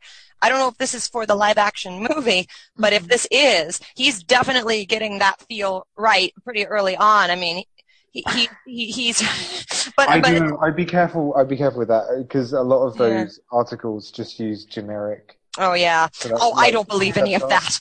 I don't I just- believe any of it until I see it on the, well, on the Yeah, news. this movie's been development hell for literally decades. But the one Okay. thing that Taika has in his favor is that unlike everyone else who watched who wanted to direct the movie, who was like, "Yeah, like I saw it like in my college dorm room and it was so Oh. cool, and I want to make the movie." He was like, "Yeah, you know, like I, I read the manga and I think it's a really fascinating story that's still relevant. I want to actually cast Asian actors to play in it." And it's like, wow, way to do like yeah, do the it minimum right. effort here. I, I remember it's funny when I saw um, the the uh, adaptation that shall not be named Oh, uh, yeah. for the first time. I saw. I was saying, okay, where's Goku?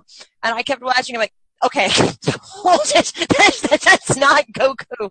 Okay, that doesn't even look. That, is, that couldn't even pass as uh, Krillin. Okay, that I mean that, that, that No is not a Goku. That couldn't even that couldn't even pass as his son, Gohan. Okay, that is not Goku.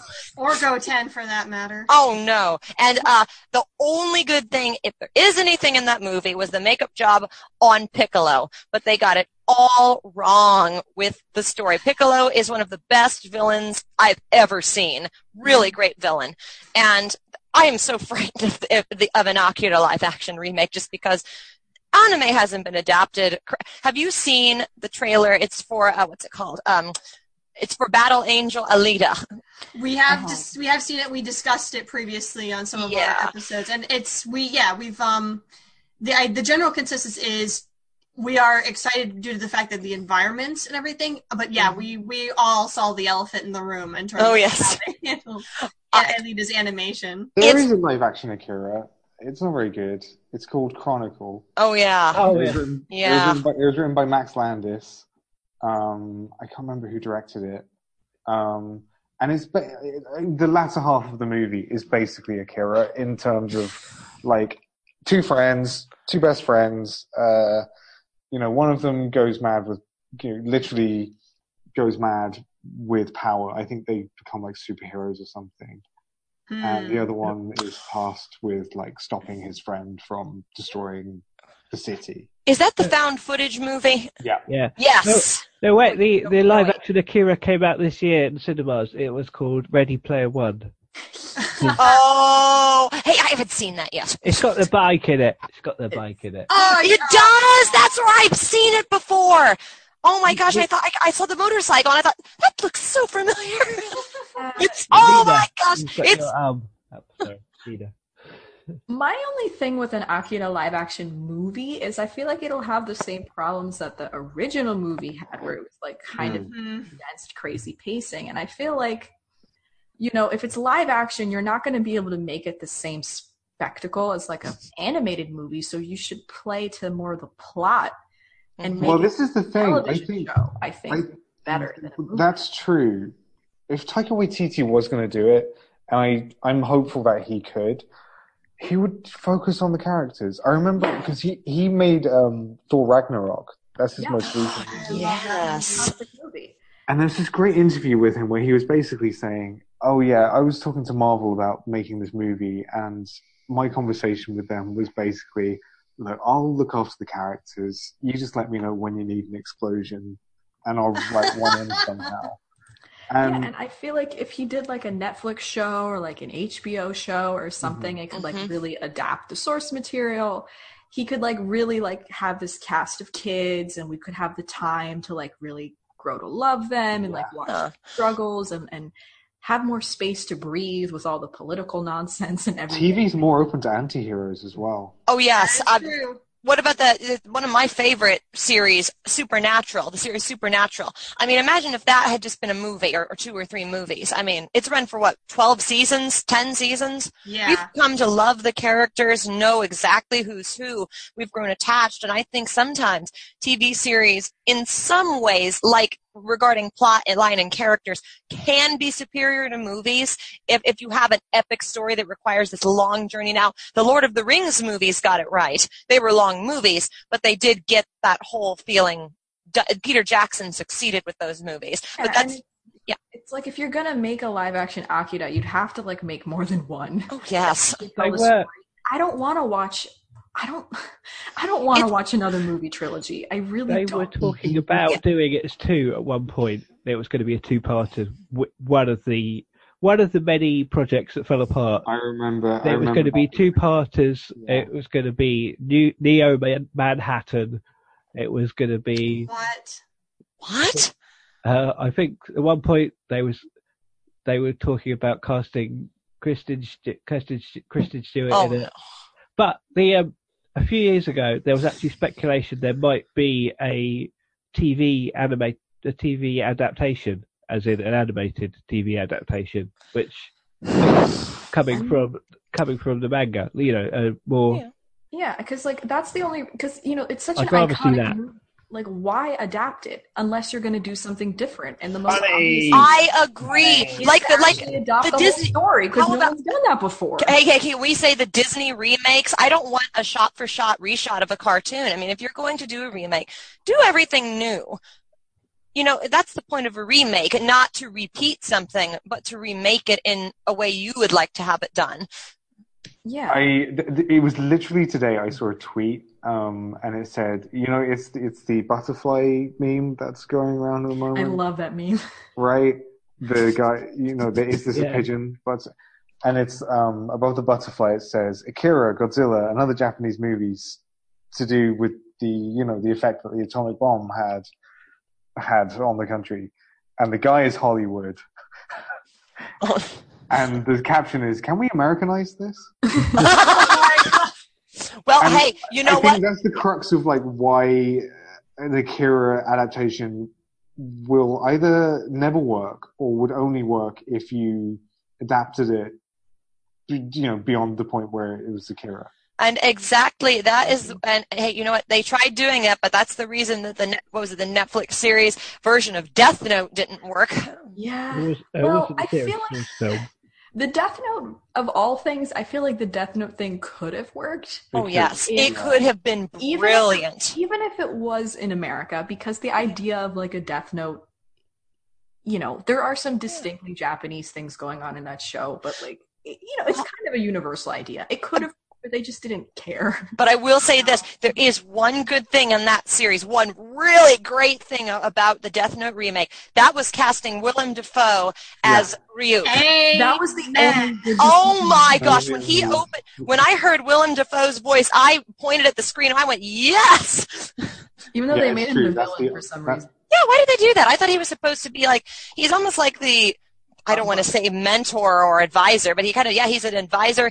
He's an annoying sidekick. He's a comic relief, but then he, at the same time, he can also be very insightful. So he's a really multidimensional, complex I character. just I don't know. I feel like the people who who get behind these Hollywood animated projects, they're just kind of they. I almost really feel like they don't understand the thing that they're adapting and why No. it To be works. fair to them, Definitely I think they, I think the director uh, on Death Note did understand, what, and I believe him when he said he was a fan of the, of the comic and everything. The trouble is, is that when you adapt something and you suddenly have all these other Yeah, voices involved who are Yeah. funding the project hmm and might not understand it, they will have ans- they'll have questions like, like you're saying, like oh, this- Exactly. this, this death god thing. Like, why is that not a death god? That sounds awful, villainous to me.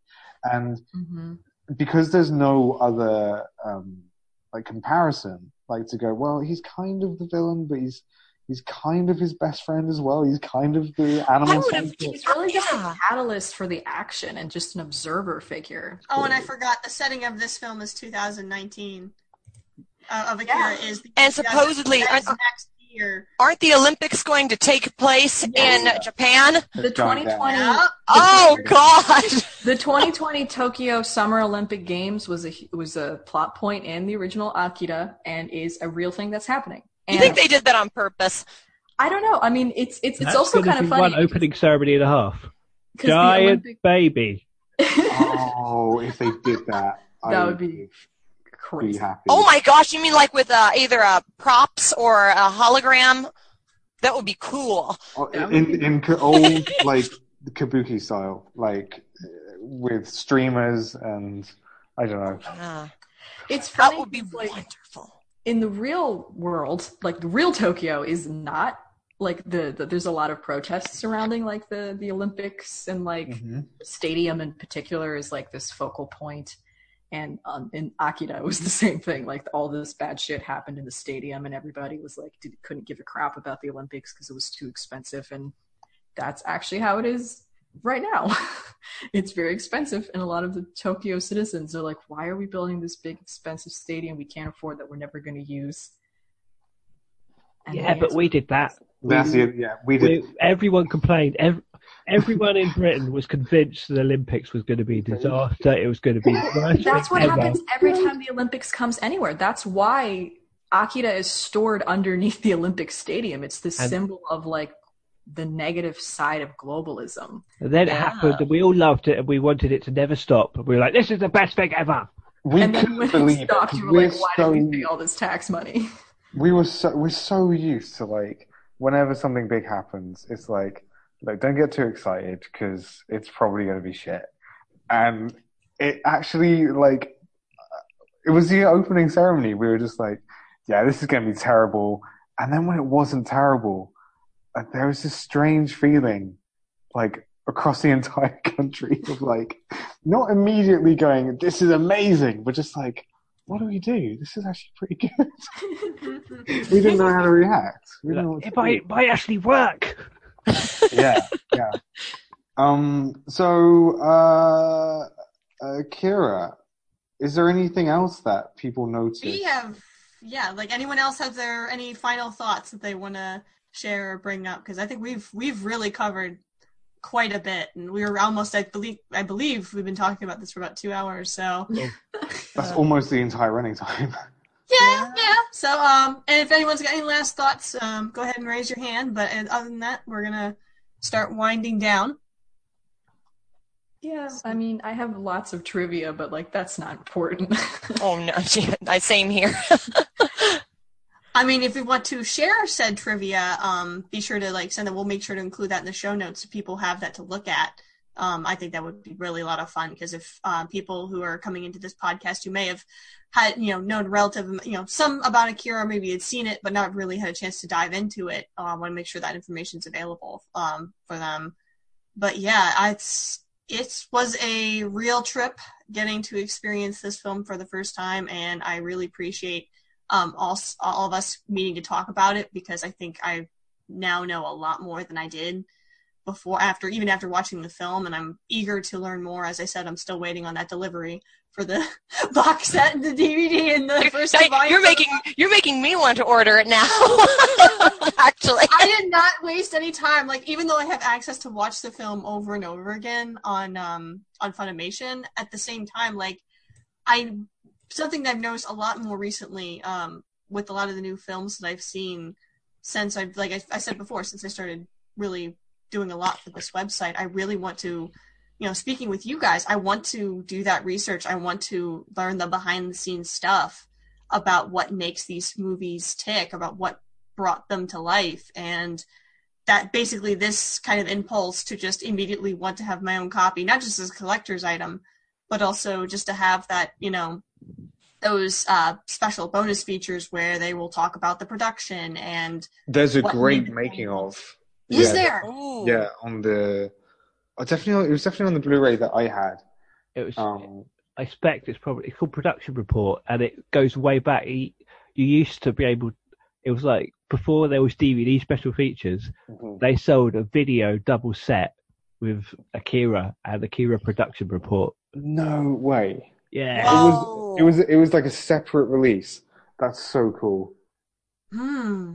That's so cool. But it, it but it, yeah, it, it- that in itself is kind of interesting because it's like a time capsule of, you know, what were the big advances in technology then, for like you know technically making a movie.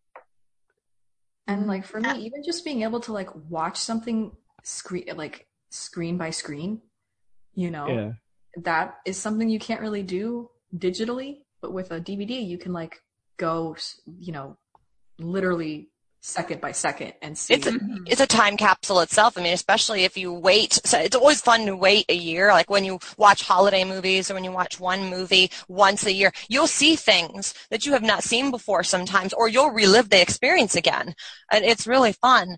the main message that I took away from at least from how the way the film ended, and I think this is a good way to end on our episode today, is the fact that um, while this movie end does end with um, another big just wave of destruction coming over the city, the city is completely and utterly destroyed.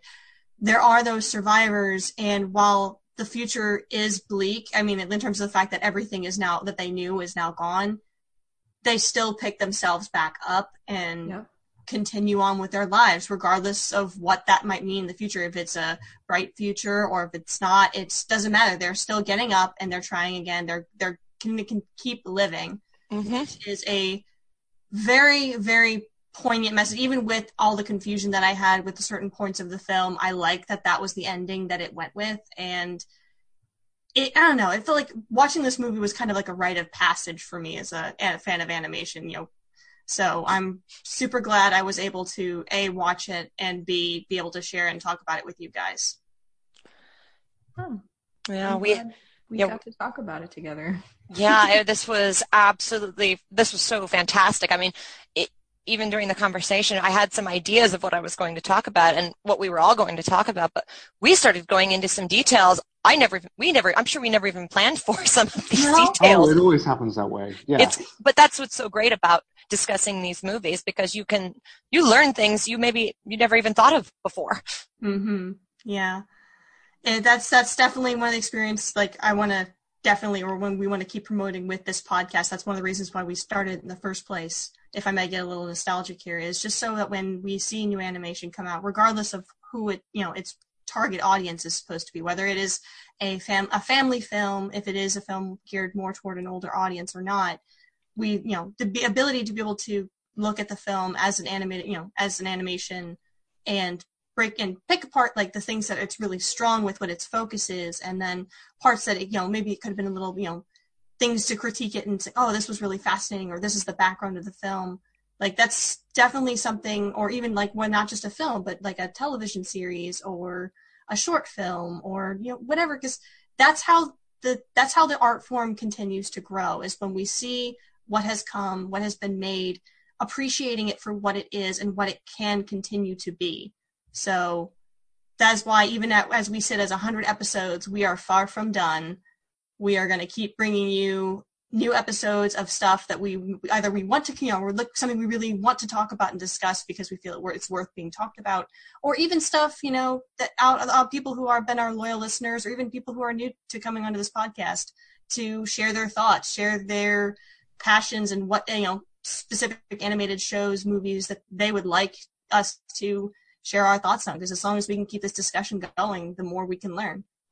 Yeah, we we obviously thank you all for listening for well as many episodes as you have. I don't know if anyone has listened to all hundred. Well done, you! Wow, Yes. that's amazing. Yeah, uh, applause. wow. I would say. Um, Yeah. Yeah. Um, so I know our episodes have been a bit less frequent recently, but that's basically we've been trying to work our way up to this one, and we wanted to make sure that we did it right, and uh, we had the the poll and everything, we- and trying to get everyone together, and we finally did it. We've had a lot, Yes. a lot in the way. People have been ill. Some people still are. Um, you might hear. Um, and uh, other things have happened, technical problems and other things. And uh, yeah. yeah, Yvonne unfortunately can't be with us because, well, well, we say unfortunately, she's off gallivanting in Cannes, being awesome. So Yeah, that's uh, She's good having a time, and we Doing say really good, cool things. good, do- good job. Currently at a Polish part, po- Polish party or something, or the Poland party, whatever that is. I don't know. Uh, is it the Polish government? I don't know. Um, Whatever she's doing, she's having a good time, and I say thumbs up. Good- yeah. Good job. If you're listening, Yvonne, we love you, Yvonne. Yvonne, Yvonne, Yvonne deserves to have a great time because the work she does with Animation Nights New York, just as Nina can attest to with all the great stuff that she does for Animation Nights New York, is some is um, awe-inspiring. And she, you know, as as much as I know she's, she enjoys her work, I think it's she just as equally deserves to enjoy some time off and just have some fun. For And sure. we- She was the hardest working person that I know. Oh, yeah. It's, been awesome to sort of because that's sort of come up alongside the podcast. Like if if you have been listening to it the whole time, like basically Yvonne came up with the idea uh, sort of around the time we started the podcast, and it came to fruition. And then we've just been watching it go from one thing to the next to then like the best of fest, and now she's off in Cannes. So it's been quite quite inspirational to watch. Mhm. And uh, Here, here. Seeing as I, I came up with the name for it, I feel like I'm kind of in Cannes as well. Aww. That's how it works, You're right? there in spirit. Yeah. so thank you Oh. everybody for joining us. Yeah, it was a great, great, great, great conversation. Thanks to everyone here. Um, you know, Chris, as always, thank you for co-hosting. Ali, thank you for coming on for the podcast for the first time. We'd be more than happy to have you on for another episode. So be sure to let us know when you're available for that again. We'd love to have Wonder, you. wonderful to be here. You can guarantee I will be here for the next one.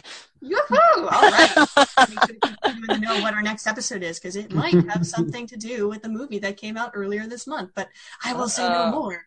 Uh oh. And of course, Dan, Nina, as always, every single conversation we have with you guys has been just absolute gem. So thank you once again for. I know even your Aw, schedules geez. have been, you know, you've been moving to different places. You know, jobs have been changing, but even despite all that chaos, I'm really glad that we have a chance to to talk with you guys. Oh, thank you. Yeah, it's lovely. It's lovely for the chaos to stop and talk For sure. uh, about my favorite things, my favorite people.